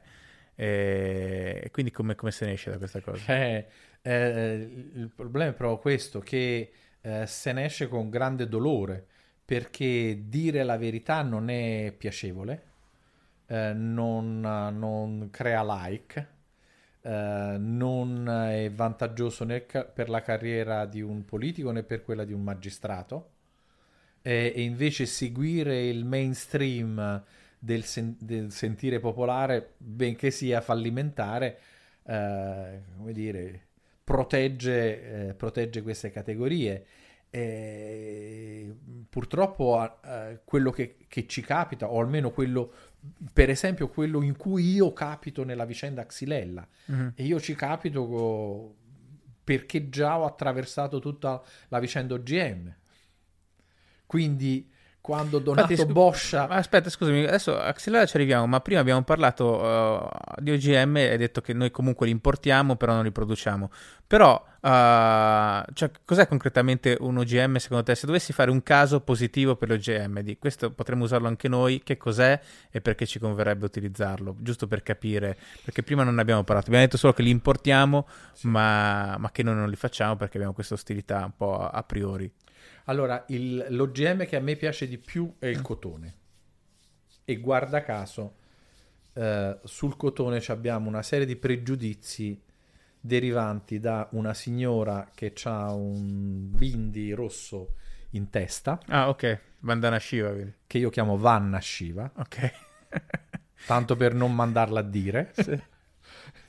Ehm, la quale ci ha raccontato per... Molti anni eh, che eh, ci sono 10, 15, 100, 200 mila morti, suicidi in, in India perché hanno acquistato coltivato semi sterili di cotone geneticamente modificato. Eh, stanco di sentire questa fesseria, eh, nel 2014 credo, eh, faccio un'intervista con Marco Perduca, quindi associazione Luca Coscioni, si chiama Quattro chiacchiere con Roberto De Fez, eh, Huffington Post, e facciamo quattro chiacchiere sugli OGM. E l'ultima domanda che mi fa Marco Perduca è eh, cosa vuoi dire di ulteriore oltre a quello che abbiamo detto sugli OGM? Eh, vorrei proporti una di fare un, da arbitro. Eh, ossia, tu, Marco Perduca, fai l'arbitro eh, e a, a, usi il tuo indirizzo istituzionale, ovviamente, eh, per ricevere eh, eh, da chi lo desidera messaggi, posta, in cui chiunque voglia può spedirti una fattura in cui uh, dimostra di aver acquistato un qualunque tipo di pianta geneticamente modificata sterile. Qualunque sia la persona che ti spedisce questa fattura, quindi con un importo dell'acquisto, io gli prometto di dargli 10 volte l'importo di quello che lui ha pagato. Se lui ha acquistato semi sterili di una qualunque pianta mm. geneticamente modificata, io gli do 10 volte l'importo. Ok. In cambio chiedo una cosa, che se nessuno trova, e da 9 anni nessuno ancora l'ha trovato, il modo di mandare una fattura di un mm. qualunque seme di pianta OGM sterile, sì. eh, se nessuno la trova, però bisogna risalire alla fonte delle informazioni e capire che i cialtroni che vi hanno raccontato questa storia sono totalmente inaffidabili. Eh, non esiste nessun seme sterile geneticamente modificato al mondo. Tutti i semi OGM sono tutti fertili. È particolarmente grave aver fatto questa cosa sul cotone perché il cotone geneticamente modificato che resiste all'aggressione di parassiti in India riduce del 40% l'uso di insetticidi. Sul cotone, per coltivare cotone nel mondo, mm-hmm. vengono usati il 25% di tutti gli insetticidi esistenti al mondo. Quindi ridurre del 40% il 25% di tutti gli insetticidi certo. prodotti al mondo significa diminuire la produzione e l'utilizzo di insetticidi mondiali del 10%. Quando uno la guarda da questo punto di vista, capisce che si sta mettendo contro tutte le aziende eh, degli agrofarmaci, e le prime tre all'epoca erano tutte e tre europee, eh, nel loro scontro con le produttrici di, di, semi geneticamente modificati, che in quel momento erano statunitensi. Adesso tutto è cambiato, certo. con un rigiro di tutte le, dire, le proprietà eh, eh, delle varie compagnie. Eh, perché mi piace particolarmente il cotone? Perché mentre uno può avere il dubbio, ma mangiandolo mi fa bene, mi fa male, sul cotone non può avere dubbi, perché noi non solo siamo vestiti di cotone, eh, non solo le banconote che abbiamo in tasca sono fatte su trama di cotone, quindi su cotone geneticamente modificato, perché due terzi del cotone mondiale è geneticamente modificato, e in realtà quando lo importiamo da Cina, India e Stati Uniti è il 95% geneticamente modificato. Anche nella famosa India dei, dei sedicenti suicidi della Vanna di cui prima. Sì. Eh, ma soprattutto noi mettiamo cotone idrofilo a contatto con le ferite, quindi a contatto col circuito sanguigno. Non c'è prova maggiore della sicurezza sanitaria di un derivato di un OGM. È come se avessimo fatto un test allergico e un test tossicologico su 8 miliardi di persone tutti hanno messo un cerotto o un cotone a contatto col circuito sanguigno. Se ci fosse una qualunque molecola allergenica o tossica, lo avremmo scoperto 25 anni fa. Mm-hmm.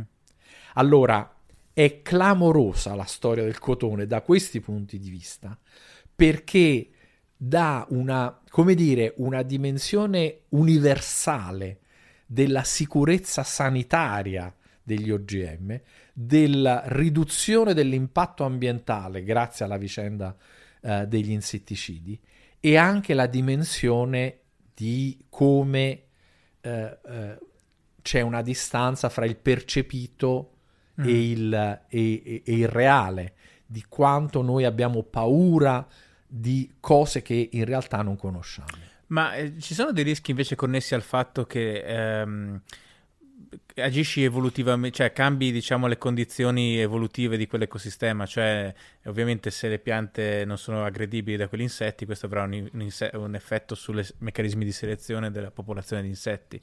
Eh, ci saranno meno insetti patogeni per, mm. per, quel, per quel, tipo di, di, di pianta. Eh, nei protocolli di vendita di tutte le piante, di tutti i semi geneticamente modificati, infatti c'è scritto che bisogna fare una fascia eh, di eh, un metro, diciamo, di coltivazione non OGM che circondi quella OGM. Okay. Quindi si mette proprio apposta una fascia eh, di, eh, attorno a un campo geneticamente modificato di, eh, di, piante non modificate che sono potenzialmente aggredibili dai, dai parassiti. Mm eh, ovviamente gli agricoltori non gli piace moltissimo questa cosa, ma la devono fare. Mm. Eh, e serve per eh, eh, abbassare la potenzialità che evolvano dei, Ah, degli esatto. insetti resistenti alla, alla modifica genetica introdotta. Quindi c'è un discorso di lunga gittata su queste, su queste tematiche eh, e, e quindi funzionale a, a tutto questo. Ed è, come dire, è una modalità di, eh, di- di- di coltivazione. Ora, eh, noi ci continuiamo a illudere che quello che stiamo coltivando abbia qualcosa di naturale, Mhm, mentre è del tutto innaturale. mhm. Tutto quello che noi mangiamo non esisterebbe, non resisterebbe in natura. Quello che noi stiamo mangiando, pomodori, melanzane, zucchine, eh, cavolfiore, tutto quello che mangiamo principale è una selezione opposta alla selezione naturale. È una selezione del predatore. Noi siamo i predatori delle piante e selezioniamo le piante più dolci, più succose, più profumate, più nutrienti per noi, cioè per il predatore. Noi mangiamo i figli delle piante, Mandia- mangiamo l'ovario e i semi, quindi i figli e, e l'utero delle... Non ditelo, del- non ditelo ai vegani, però. Eh, eh? Non ditelo ai vegetariani, dico. Eh, i vegetariani lo devono sapere. Il bello è che ehm, ho fatto uno di questi dibattiti con il, il cuoco vegano Salvini, Mm? Non conosco. che è, è quello di, imitato da Crozza, che praticamente Ah, sono identici. Eh, eh, Crozza lo imitava fa- dicendo, insomma, lui faceva l'imitazione del cuoco e la domanda era: Ma co- di cosa sa i suoi piatti? Sa tutto e carton. e comunque lui è identico all'imitazione di Crozza Ok. e mi spiegava che lui viene aggredito per la sua cucina vegana eh, dai, dai super vegani che lo accusano di utilizzare, non so, una carota o una patata o un cavolfiore. Eh, nel senso che eh, una carota, quando lui la utilizza, ha ucciso un essere vivente intero. Ok. E quindi dicevano: tu non devi eh, usare le carote, puoi usare un pomodoro perché non ammazzi la pianta. Sì, sì. Ok.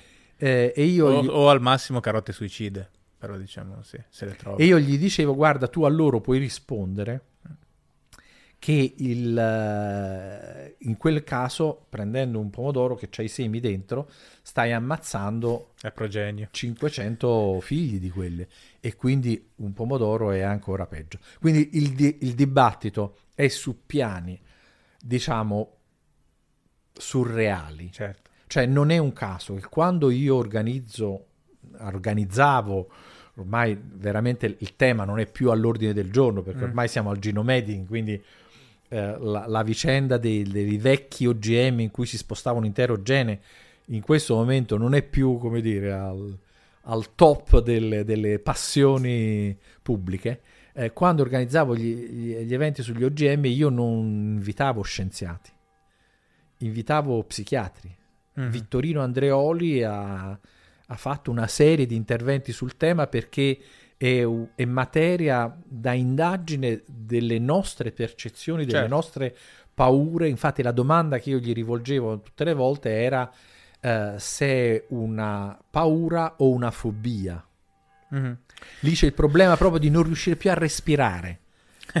E quindi Ok. non, non si riesce a comunicare Certo. con una quindi persona diciamo tu respira. dici, eh, to- to- tornando alla domanda che ti facevo prima, che eh, si tratta comunque di una selezione fatta meglio, fatta magari anche in maniera più precisa, più rapida, attraverso, oggi c'è anche il genome editing, eh, ma non è poi così diversa dalla selezione che venivano fatte in campo, che però impiegavano anni. eh, e, e avevano a che fare con la casualità perché dovevi sperare che ti venisse fuori la, la mutazione giusta.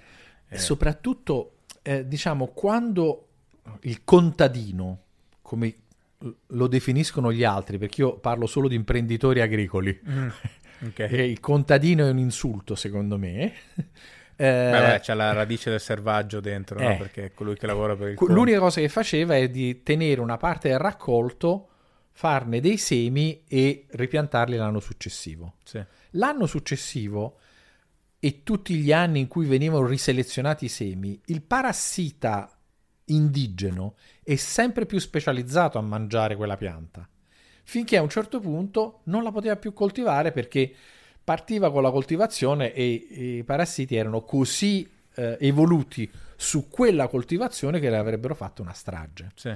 Quindi questa è la ragione per cui noi sostanzialmente usiamo solo piante esotiche. Mm-hmm. N- non sono europei il ciliegio, il melo, la melanzana, il pomodoro, il peperone, la patata, tutto questo viene tutto da fuori. Mm-hmm. Adesso abbiamo questa cosa che deve essere locale, ma spiegatemi che cosa c'era di, di locale, non c'è più nulla di locale. Senza l'assistenza, come dire, come in una tenda a ossigeno dell'uomo su tutte queste coltivazioni, non ci sarebbe nessuna coltivazione.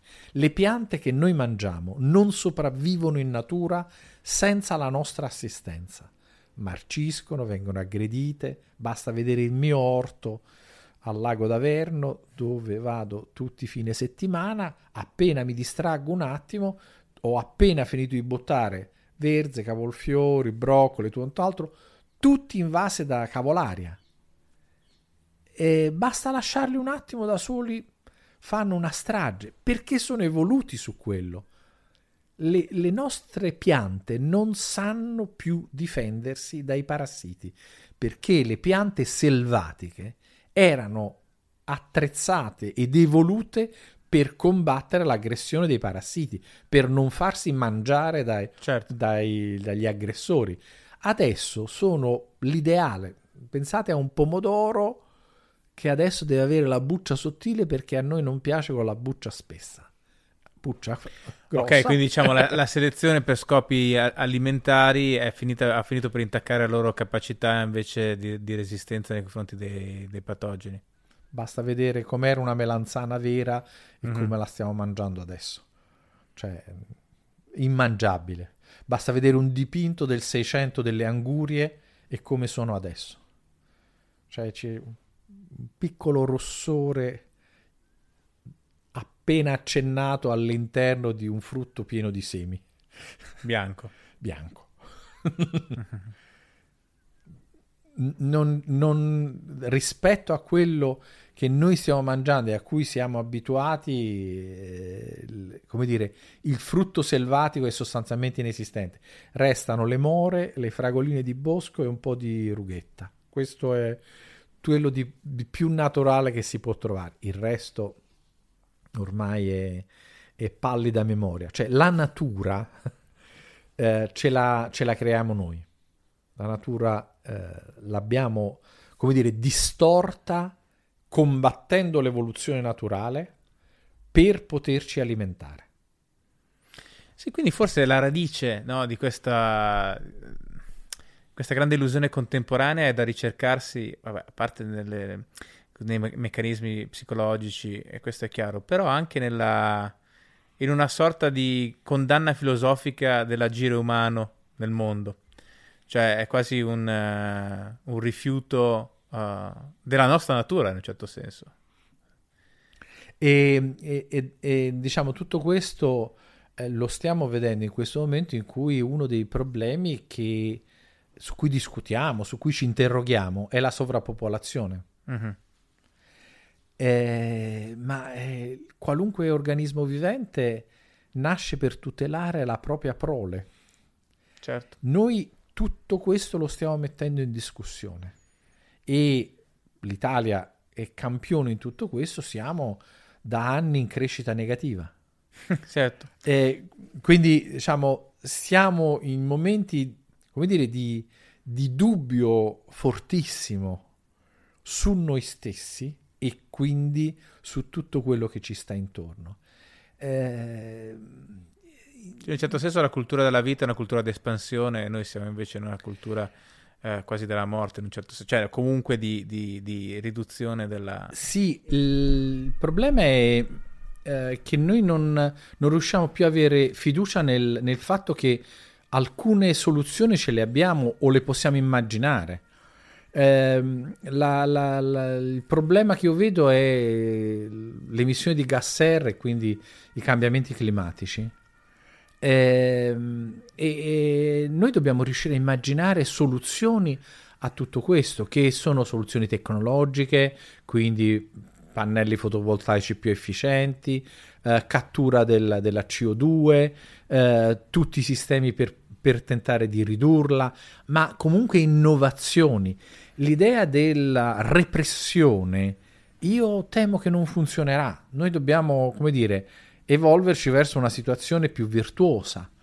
Ma per farlo ci vuole innovazione, ci vuole tecnologia, ci vuole inventiva, ci vogliono scelte che vadano in una nuova direzione, non l'idea semplicemente che smettiamo di muoverci o smettiamo di avere riscaldamento o, o, condizionamento, perché non funzionerà tutto questo.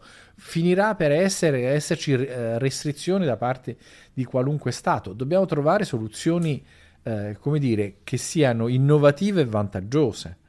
Poi c'è e... anche una questione volendo di classe, nel senso che uh, questo genere di privazioni poi arrivano, cioè se noi blocchiamo tutto e andiamo a riduzione, chi paga le conseguenze ovviamente sono le persone più povere. Non c'è Assolutamente così. Assolutamente così, così come eh, quando noi facciamo aumentare il costo delle derrate alimentari o dei fertilizzanti, eh, in, in Europa ce ne accorgiamo appena sul prezzo di, di, dei generi alimentari, ma nei paesi in via di sviluppo eh, diventa un dramma perché i produttori locali non hanno più interesse a vendere localmente e esportano tutto nei paesi sviluppati. Quindi eh, noi dobbiamo stare molto attenti a giocare con questi sistemi perché sono delle specie di vasi comunicanti in cui noi sicuramente, sto parlando le delle società più ricche e sviluppate. Noi sicuramente avremo sempre da mangiare lo riusciremo a drenare da tutto il resto del mondo, ma il resto del mondo deve produrre per noi eh, e noi come dire, gli effetti disastrosi li, li procuriamo a distanza. E poi è ovvio che, eh, che, ci sono crisi alimentari in giro per, per tutto il pianeta, oltre che crisi, che crisi climatiche. Eh, la, quello che, che noi dobbiamo accettare come idea di persone che stanno nella natura e che sono parte dell'evoluzione e non sono il fine dell'evoluzione. Questo è anche l'altro piccolo dettaglio che ancora non c'è entrato veramente nella testa, mm. ma siamo una fase di passaggio dell'evoluzione. È la nostra responsabilità. La responsabilità, come dire, di eh, mantenere e nutrire un pianeta intero, non una parte più ricca del pianeta soltanto, ma un, uno sviluppo equilibrato che tenga insieme tante esigenze. Eh, lo possiamo fare e, e, e, lo possiamo fare insieme ai paesi meno sviluppati, meno fortunati, quelli da cui stiamo drenando tante risorse naturali, eh, in un equilibrio. Allora qui torna in gioco la, come dire, cultura, responsabilità, eh, eh, iniziativa della ricerca scientifica pubblica rispetto a quella privata. Certo. E noi non chiediamo altro che, come dire, sviluppare le piante del futuro eh, di piante che non sono commercialmente interessanti insieme ai paesi che le utilizzano. Certo. perché miglio, sorgo o cassava non fanno fare profitti. Quindi non sono materiale per le aziende private sarebbero materiale per ricerca scientifica pubblica dovesse trovare, mi vuole dirlo purtroppo, un nemico per costruire una narrazione efficiente su questa storia, perché ehm, io penso c'è, c'è, un bias nella classe giornalistica, ma anche nello spettacolo, nella narrazione, che poi le due cose stanno sempre diventa, diventando più simili, si sovrappongono, no? eh, diciamo, eh, si cerca il, il proprio Watergate, no? il grande scandalo. Ora, eh, lo scandalo si cerca poi però sempre nelle stesse direzioni, quindi ad esempio parlando di cibo, oggi il, ehm, diciamo il pattern narrativo in cui si fa cercare è la multinazionale, l'OGM, eccetera. Eh, una buona regola del, del, lavoro giornalistico, ma in realtà anche di chi racconta con altre forme narrative la realtà, sarebbe partire dai dati di fatto e dopo costruire delle narrazioni avvincenti e non partire da una narrazione che è già nell'aria e cavalcarla, diciamo. No? E questo però è molto faticoso, molto costoso in, sotto molti punti di vista e, e quindi è, è, è problematico. Però insomma non vedo grosse alternative. Sul concetto del naturale di, di cui hai largamente parlato, a me viene in mente quello che succedeva eh, con Xylella nel Salento sugli ulivi, cioè nel senso quest'idea di, di queste piante auto, diciamo quasi nate per partogenesi dalla natura e che facevano tutto da sole e che, e che, quindi erano scomode al grande comparto delle multinazionali interna- sì, internazionali, sì. dal grande capitale, perché era una pianta troppo bella e, e, troppo autonoma e quindi andava sostituita invece con delle piante schiave del capitale. Nulla di tutto questo era vero, però è una narrazione affascinante che, che ha avuto successo.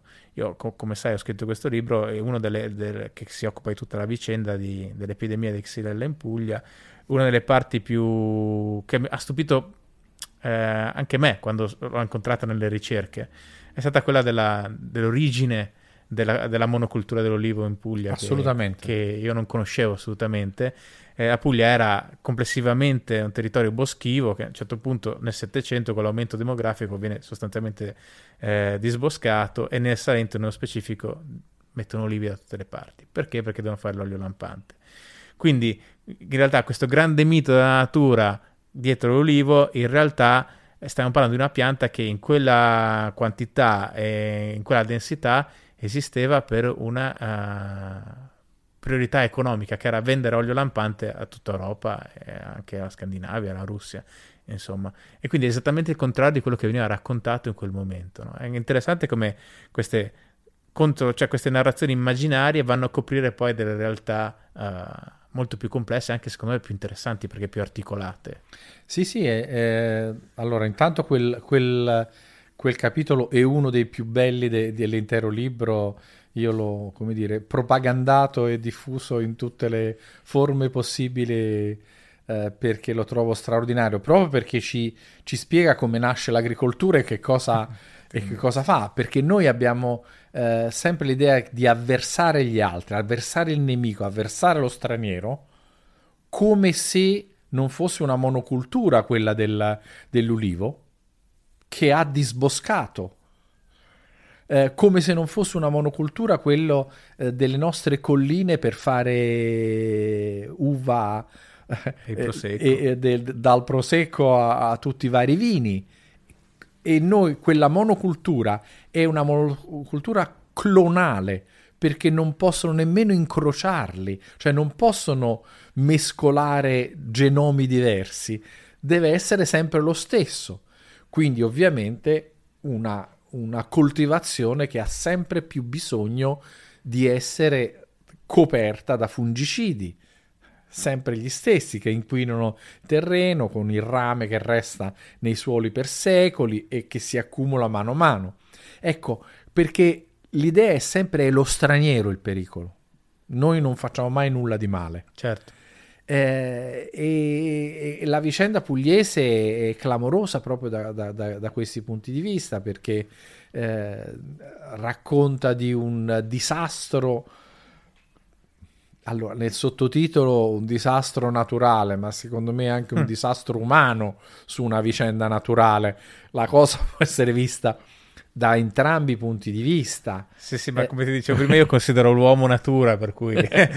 sì, sì, eh, eh, diciamo, ma abbiamo dato il meglio su, su, su, su quella vicenda eh, di paradossi in cui abbiamo eh, fermato, eh, per esempio, l'arrivo della TAP a Melendugno per, perché dovevamo spostare eh, mi pare 137 o 141 ulivi. No, erano un migliaio, ma la cosa incredibile, questo nel libro non la racconto perché c'era tantissimo materiale, già quello che nel libro è veramente tanto e, e credo anche in larga parte incredibile se non fosse che poi è successo tutto, è tutto vero, quello che c'è nel libro, è che hanno spostato con, con grandi costi diciamo, questi, questi ulivi che erano già malati e li hanno esatto. rimessi e poi sono morti, ovviamente, come era inevitabile che fossero. Sì, sì, ma infatti Quindi... io eh, avevo scritto proprio un articolo su questa cosa prendendoli in giro e raccontando che ci mancavano 4, ne avevano spostati non so 137 e ne trovavano 133, una cosa di questo genere in una certa fase del, sì, sì, sì, certo. della, del, del, dell'arrivo della TAP e 4 erano, erano infetti a xylella, erano morti. Allora noi abbiamo fatto le manifestazioni di piazza, abbiamo portato i bambini a bloccare la, le, le forze dell'ordine, abbiamo fatto tutto questo per uh, piante infettate e morenti.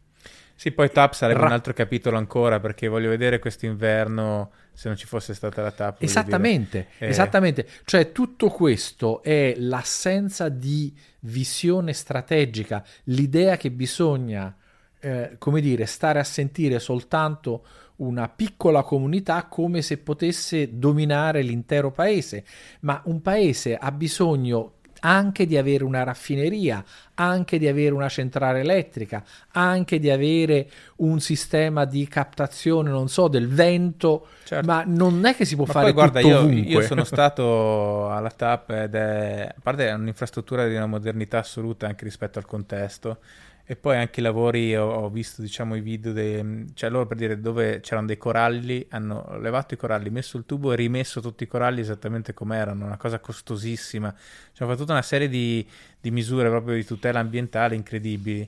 E purtroppo la comunità locale di quel comune, il comune di Merendugno, ha avuto un epico lose-lose in quella vicenda perché ha preso l'infrastruttura e non ha preso poi fondamentalmente una lira perché, perché eh, appunto era guidato male da della gente che si è beccata l'infrastruttura e non ha preso le compensazioni.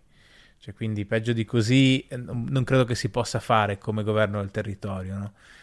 Sì, sì, è, è, è, sempre questa storia che noi non vogliamo, cioè vogliamo il beneficio, ma non vogliamo pagare nessun costo per, per raggiungere quel beneficio. E, ma purtroppo, come dire, una comunità è fatta di, di tanti oggetti che, in cui ognuno deve dare un servizio e riceverlo. Certo. Non è che siamo solamente a, a ricevere i benefici e solamente i vantaggi. Eh, e se quella era la, la, struttura che serviva in quel momento, andava guardata eh, in un'altra maniera. E il tutto, fra l'altro, ripeto, capita in un evento che io eh, descrivo come, come dire, anche esemplare da un altro punto di vista, perché il, il, la considerazione che facevo è che eh, l'Italia nel giro di sette anni si trova una, nella stessa condizione due volte. Cioè l'Italia è il luogo dove improvvisamente sbarcano due eh, patogeni assolutamente devastanti. È il primo paese al mondo che trova e che subisce questi due patogeni. In entrambi i casi vengono da 6-7 fusi orari di distanza. L'altro qual è, scusami? Covid. Ah, ok. Certo, quello minore. No, sto accettando. e eh, siamo noi i primi a dover affrontare certo. un'emergenza planetaria nessuno sa come affrontarla, non c'è storia, non c'è tradizione, non c'è cultura, non è mai successo né per il Covid né per Xylella.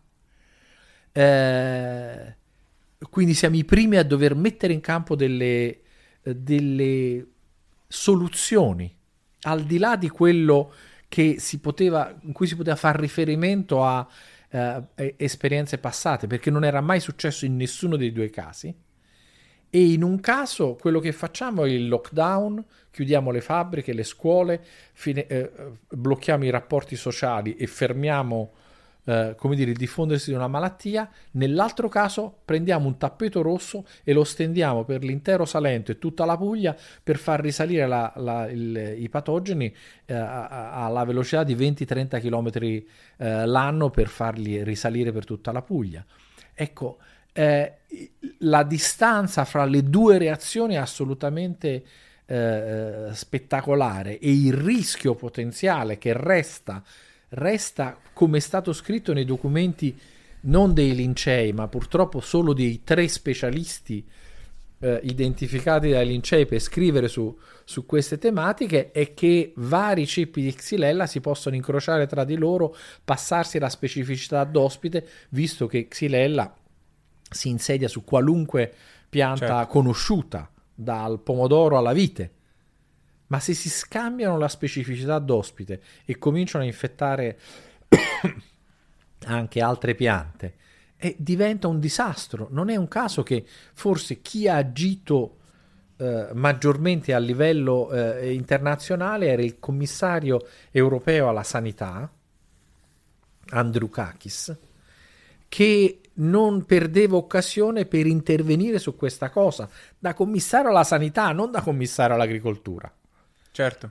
È assolutamente incredibile, perché si rendeva conto della- del disastro che stava, che stava succedendo e dell'assenza di reazione della politica italiana, che ha ballato, soprattutto sto parlando di Emiliano, una volta di qua, una volta di là, una Certo. volta facendo finta di intervenire, l'altra volta eh, stappando spumante perché venivano fermate gli abbattimenti degli ulivi, in realtà senza mai aver preso Ah, una cito la posizione frase seria. esatta che era una liberazione quando, quando sequestrarono gli ulivi. Sì. E la liberazione sarà quando smetterà di fare il governatore.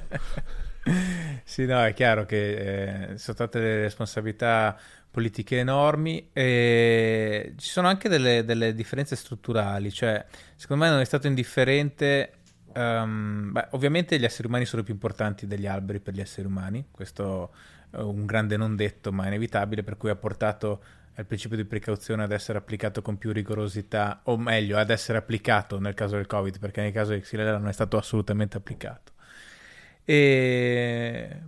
Però, ad esempio, anche il fatto che mh, larga parte del territorio eh, non producesse reddito fondamentalmente, fosse, eh, dico, territorio olivetato, e fosse un mezzo come un altro, o, o anzi, il mezzo ideale per certi aspetti per prendere contributi europei, e quindi diciamo che le piante morissero o non morissero, per molta gente faceva di- eh, differenza dal punto di vista affettivo e simbolico, ma non dal punto di vista economico, sicuramente ha ehm, inciso. Quindi è stata anche un po' una mala gestione frutta di, di una- di un territorio che era gestito in larga parte sulla base di assistenzialismo pubblico. sì, sì. Questo sicuramente ha avuto un peso. E anche perché poi non hai quei proprietari che fanno pressione eh, sulle forze politiche. Cioè, ci sono stati, ma non erano tanti e non avevano grande forza per fare pressione perché la malattia non si diffonde e si continui una produzione importante. E non era questo il caso del Salento. E questo è, stata, è, stata, è stato un aspetto. Eh, poi c'è tutto il livello culturale, appunto una pianta che non conosceva quel genere di malattie prima, no? Non, non Una aveva- pianta che si credeva immortale, capace di resistere a qualunque, a qualunque aggressione.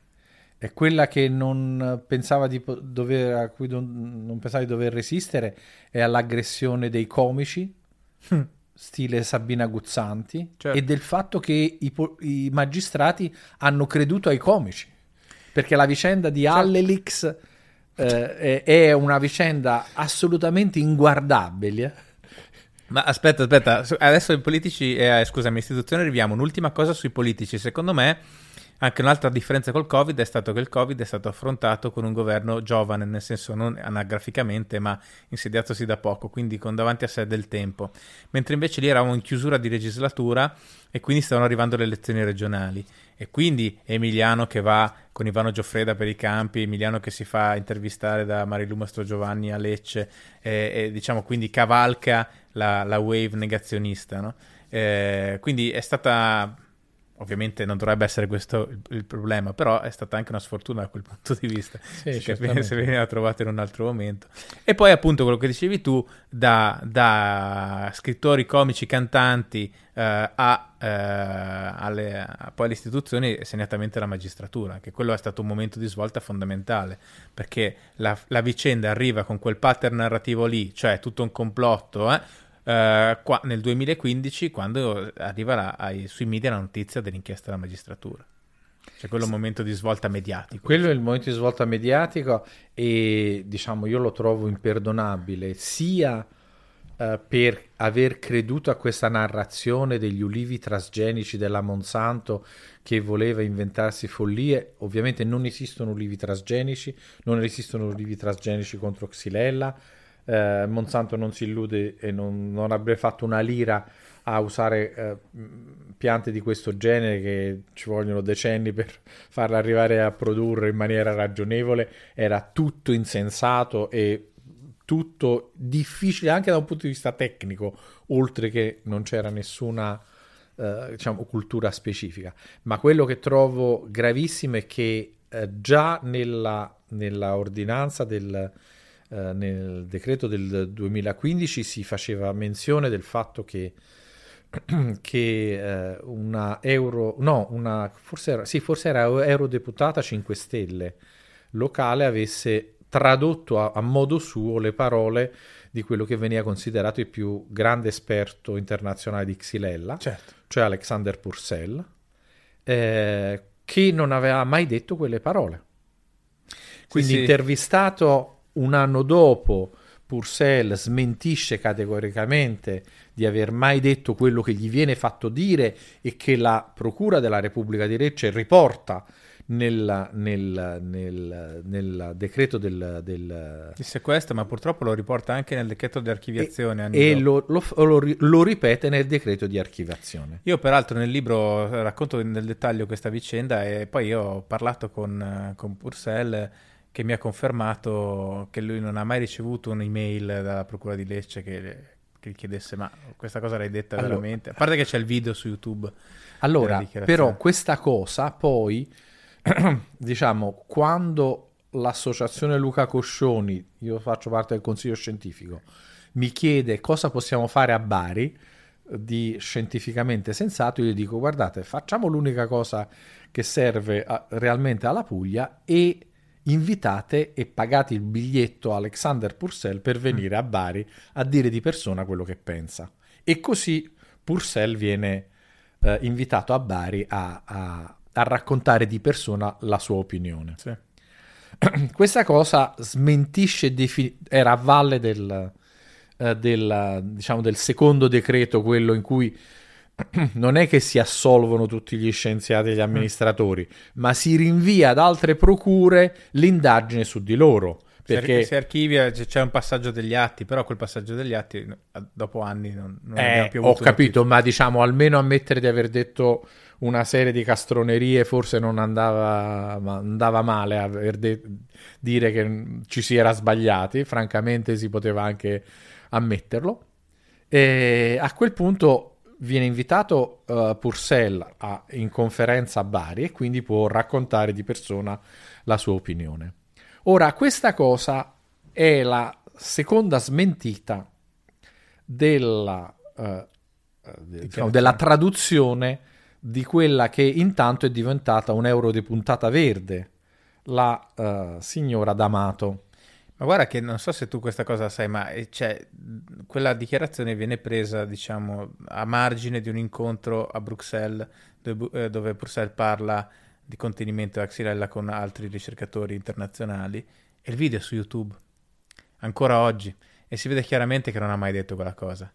Cioè, per cui, e in più Purcell aveva lasciato anche delle dichiarazioni a un giornale locale prima del sequestro di Ulivi dove diceva chiaramente, mi sembra fosse la Gazzetta di Mezzogiorno, non vorrei sbagliarmi su questo, comunque un giornale pugliese, sì. eh, in cui diceva che parte della strategia di contenimento era il taglio degli alberi, e questo nella primavera del 2015.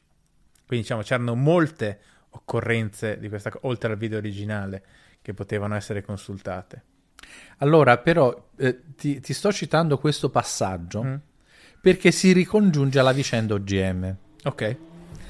29 settembre 2022, sei eurodeputati in, in carica eh, commissionano a una agenzia di lobbying perché così vanno chiamate, eh, di redigere un dossier sugli scienziati più pericolosi in Europa.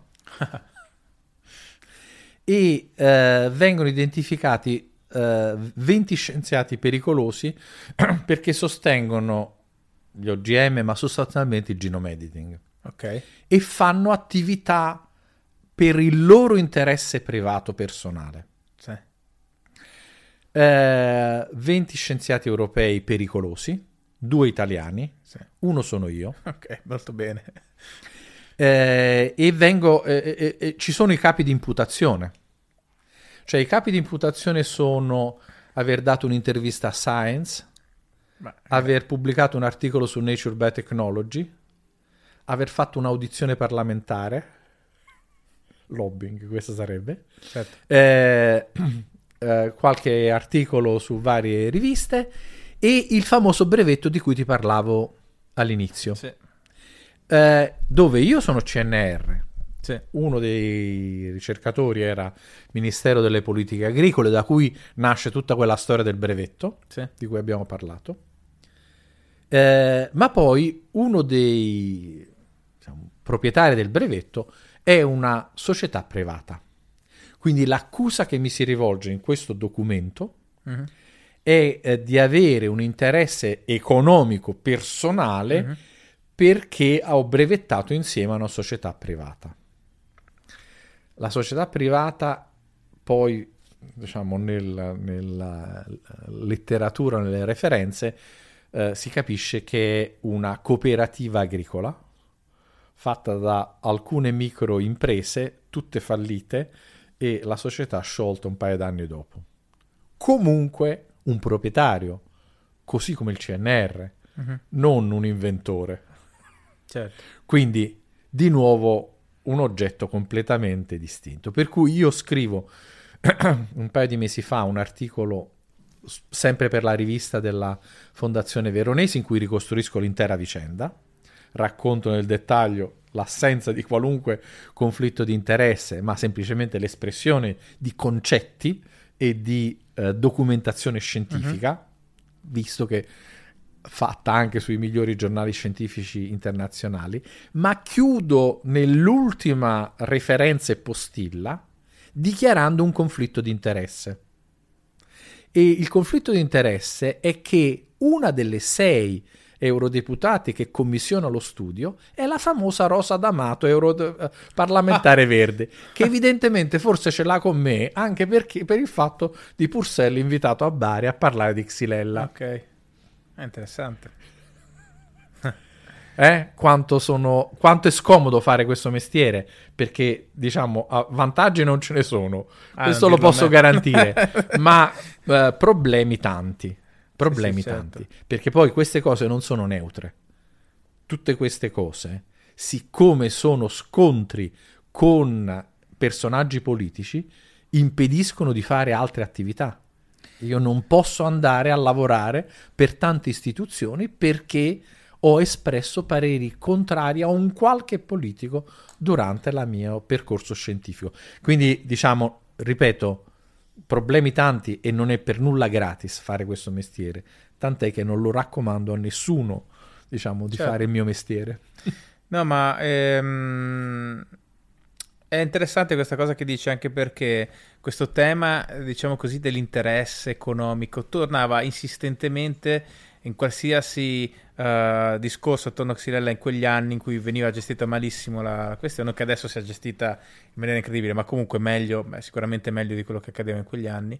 E c'era proprio quest, uh, questa cappa di sospetto sotto ogni forma, diciamo, di, sia di iniziativa privata ma anche di guadagno, come se in una, socia- una società liberale occidentale le persone vivessero d'aria o comunque l'idea forse a questo punto era di sussidi statali perché non vedo, non vedo l'alternativa. No? E questo, questa cosa mi ha colpito molto perché eh, è, è, chiaramente un paradigma con il quale tu non puoi far funzionare la società, cioè nel senso eh, tu non stai parlando di uh, lavorare e potenzialmente arricchirsi all'interno di regole ben definite e potenzialmente, cioè possibilmente buone, buone regole, no? Che è quello che, do- che dovrebbe essere tu stai buttando una... proprio coprendo tutta la società con questo sospetto uh, asfissiante, molto spesso basato sul niente, nei confronti di qualsiasi forma di arricchimento. Questa cosa è devastante, è devastante. Cioè è una garanzia di involuzione eh, e poi alla fine anche di comportamenti eh, peggiori, perché se tu non dai alla persona di guadagnarsi da vivere la, la possibilità di guadagnarsi da vivere lavorando, c- cosa rimane come alternativa?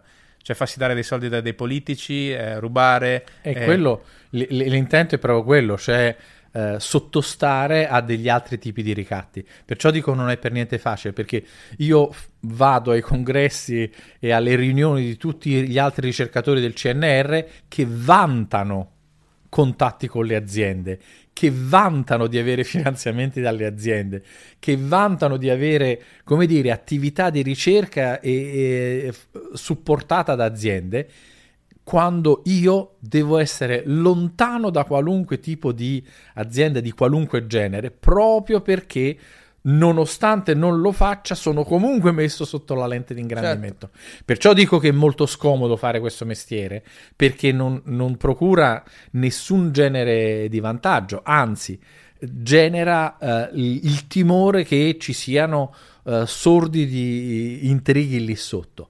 Eh, e nonostante questo, come dire, c'è questa attività di eh, sottobanco di, eh, come dire, di sorveglianza come se chissà che cosa uno volesse fare. Ora, considera che io ho fatto sette audizioni parlamentari e due audizioni regionali. Ormai tutte, io deposito tutte le volte un documento scritto proprio perché poi lo posso citare eh, e mi è molto comodo quando devo discutere della coesistenza tra OGM e non OGM, io ho un documento depositato nel 2015 in cui dico guardate, in Senato nel 2015 vi ho detto che eh, non c'è nessuna commistione fra mais OGM e un mais non geneticamente modificato mm. distante 4 metri con i documenti e i dati depositati allora.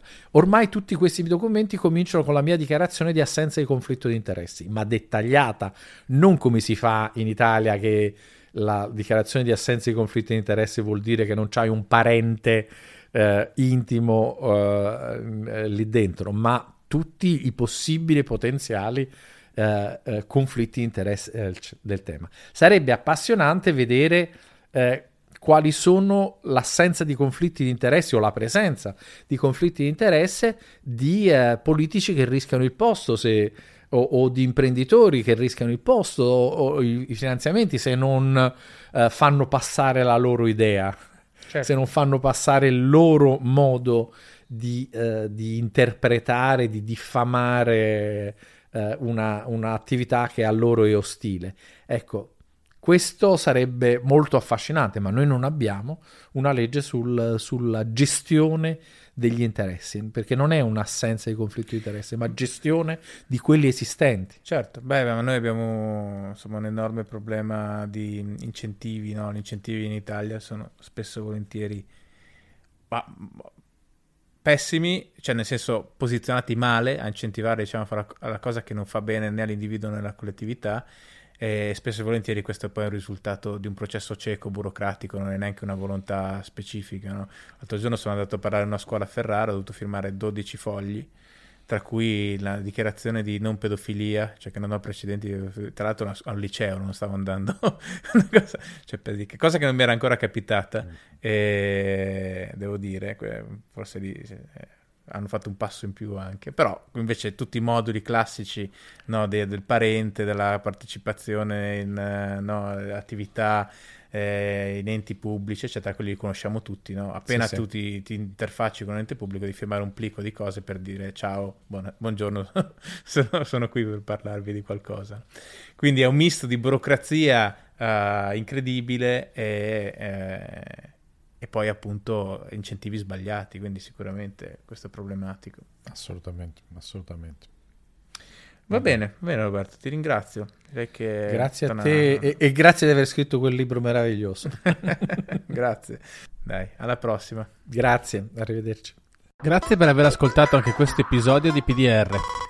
Se apprezzi PDR e vuoi farmelo sapere, votalo su Spotify o sulle piattaforme da cui lo stai sentendo. Questo aiuta anche la sua diffusione. Se sei interessato ad approfondire i temi delle puntate, trovi anche il link ai libri degli ospiti e quello al mio ultimo libro, Il fuoco invisibile, giunto alla quarta ristampa e vincitore del premio Sandro Nofri per il miglior reportage narrativo. Trovi anche il link alla mia newsletter che ti permette di ricevere aggiornamenti sugli eventi, sugli articoli e sulle nuove puntate del podcast. A presto!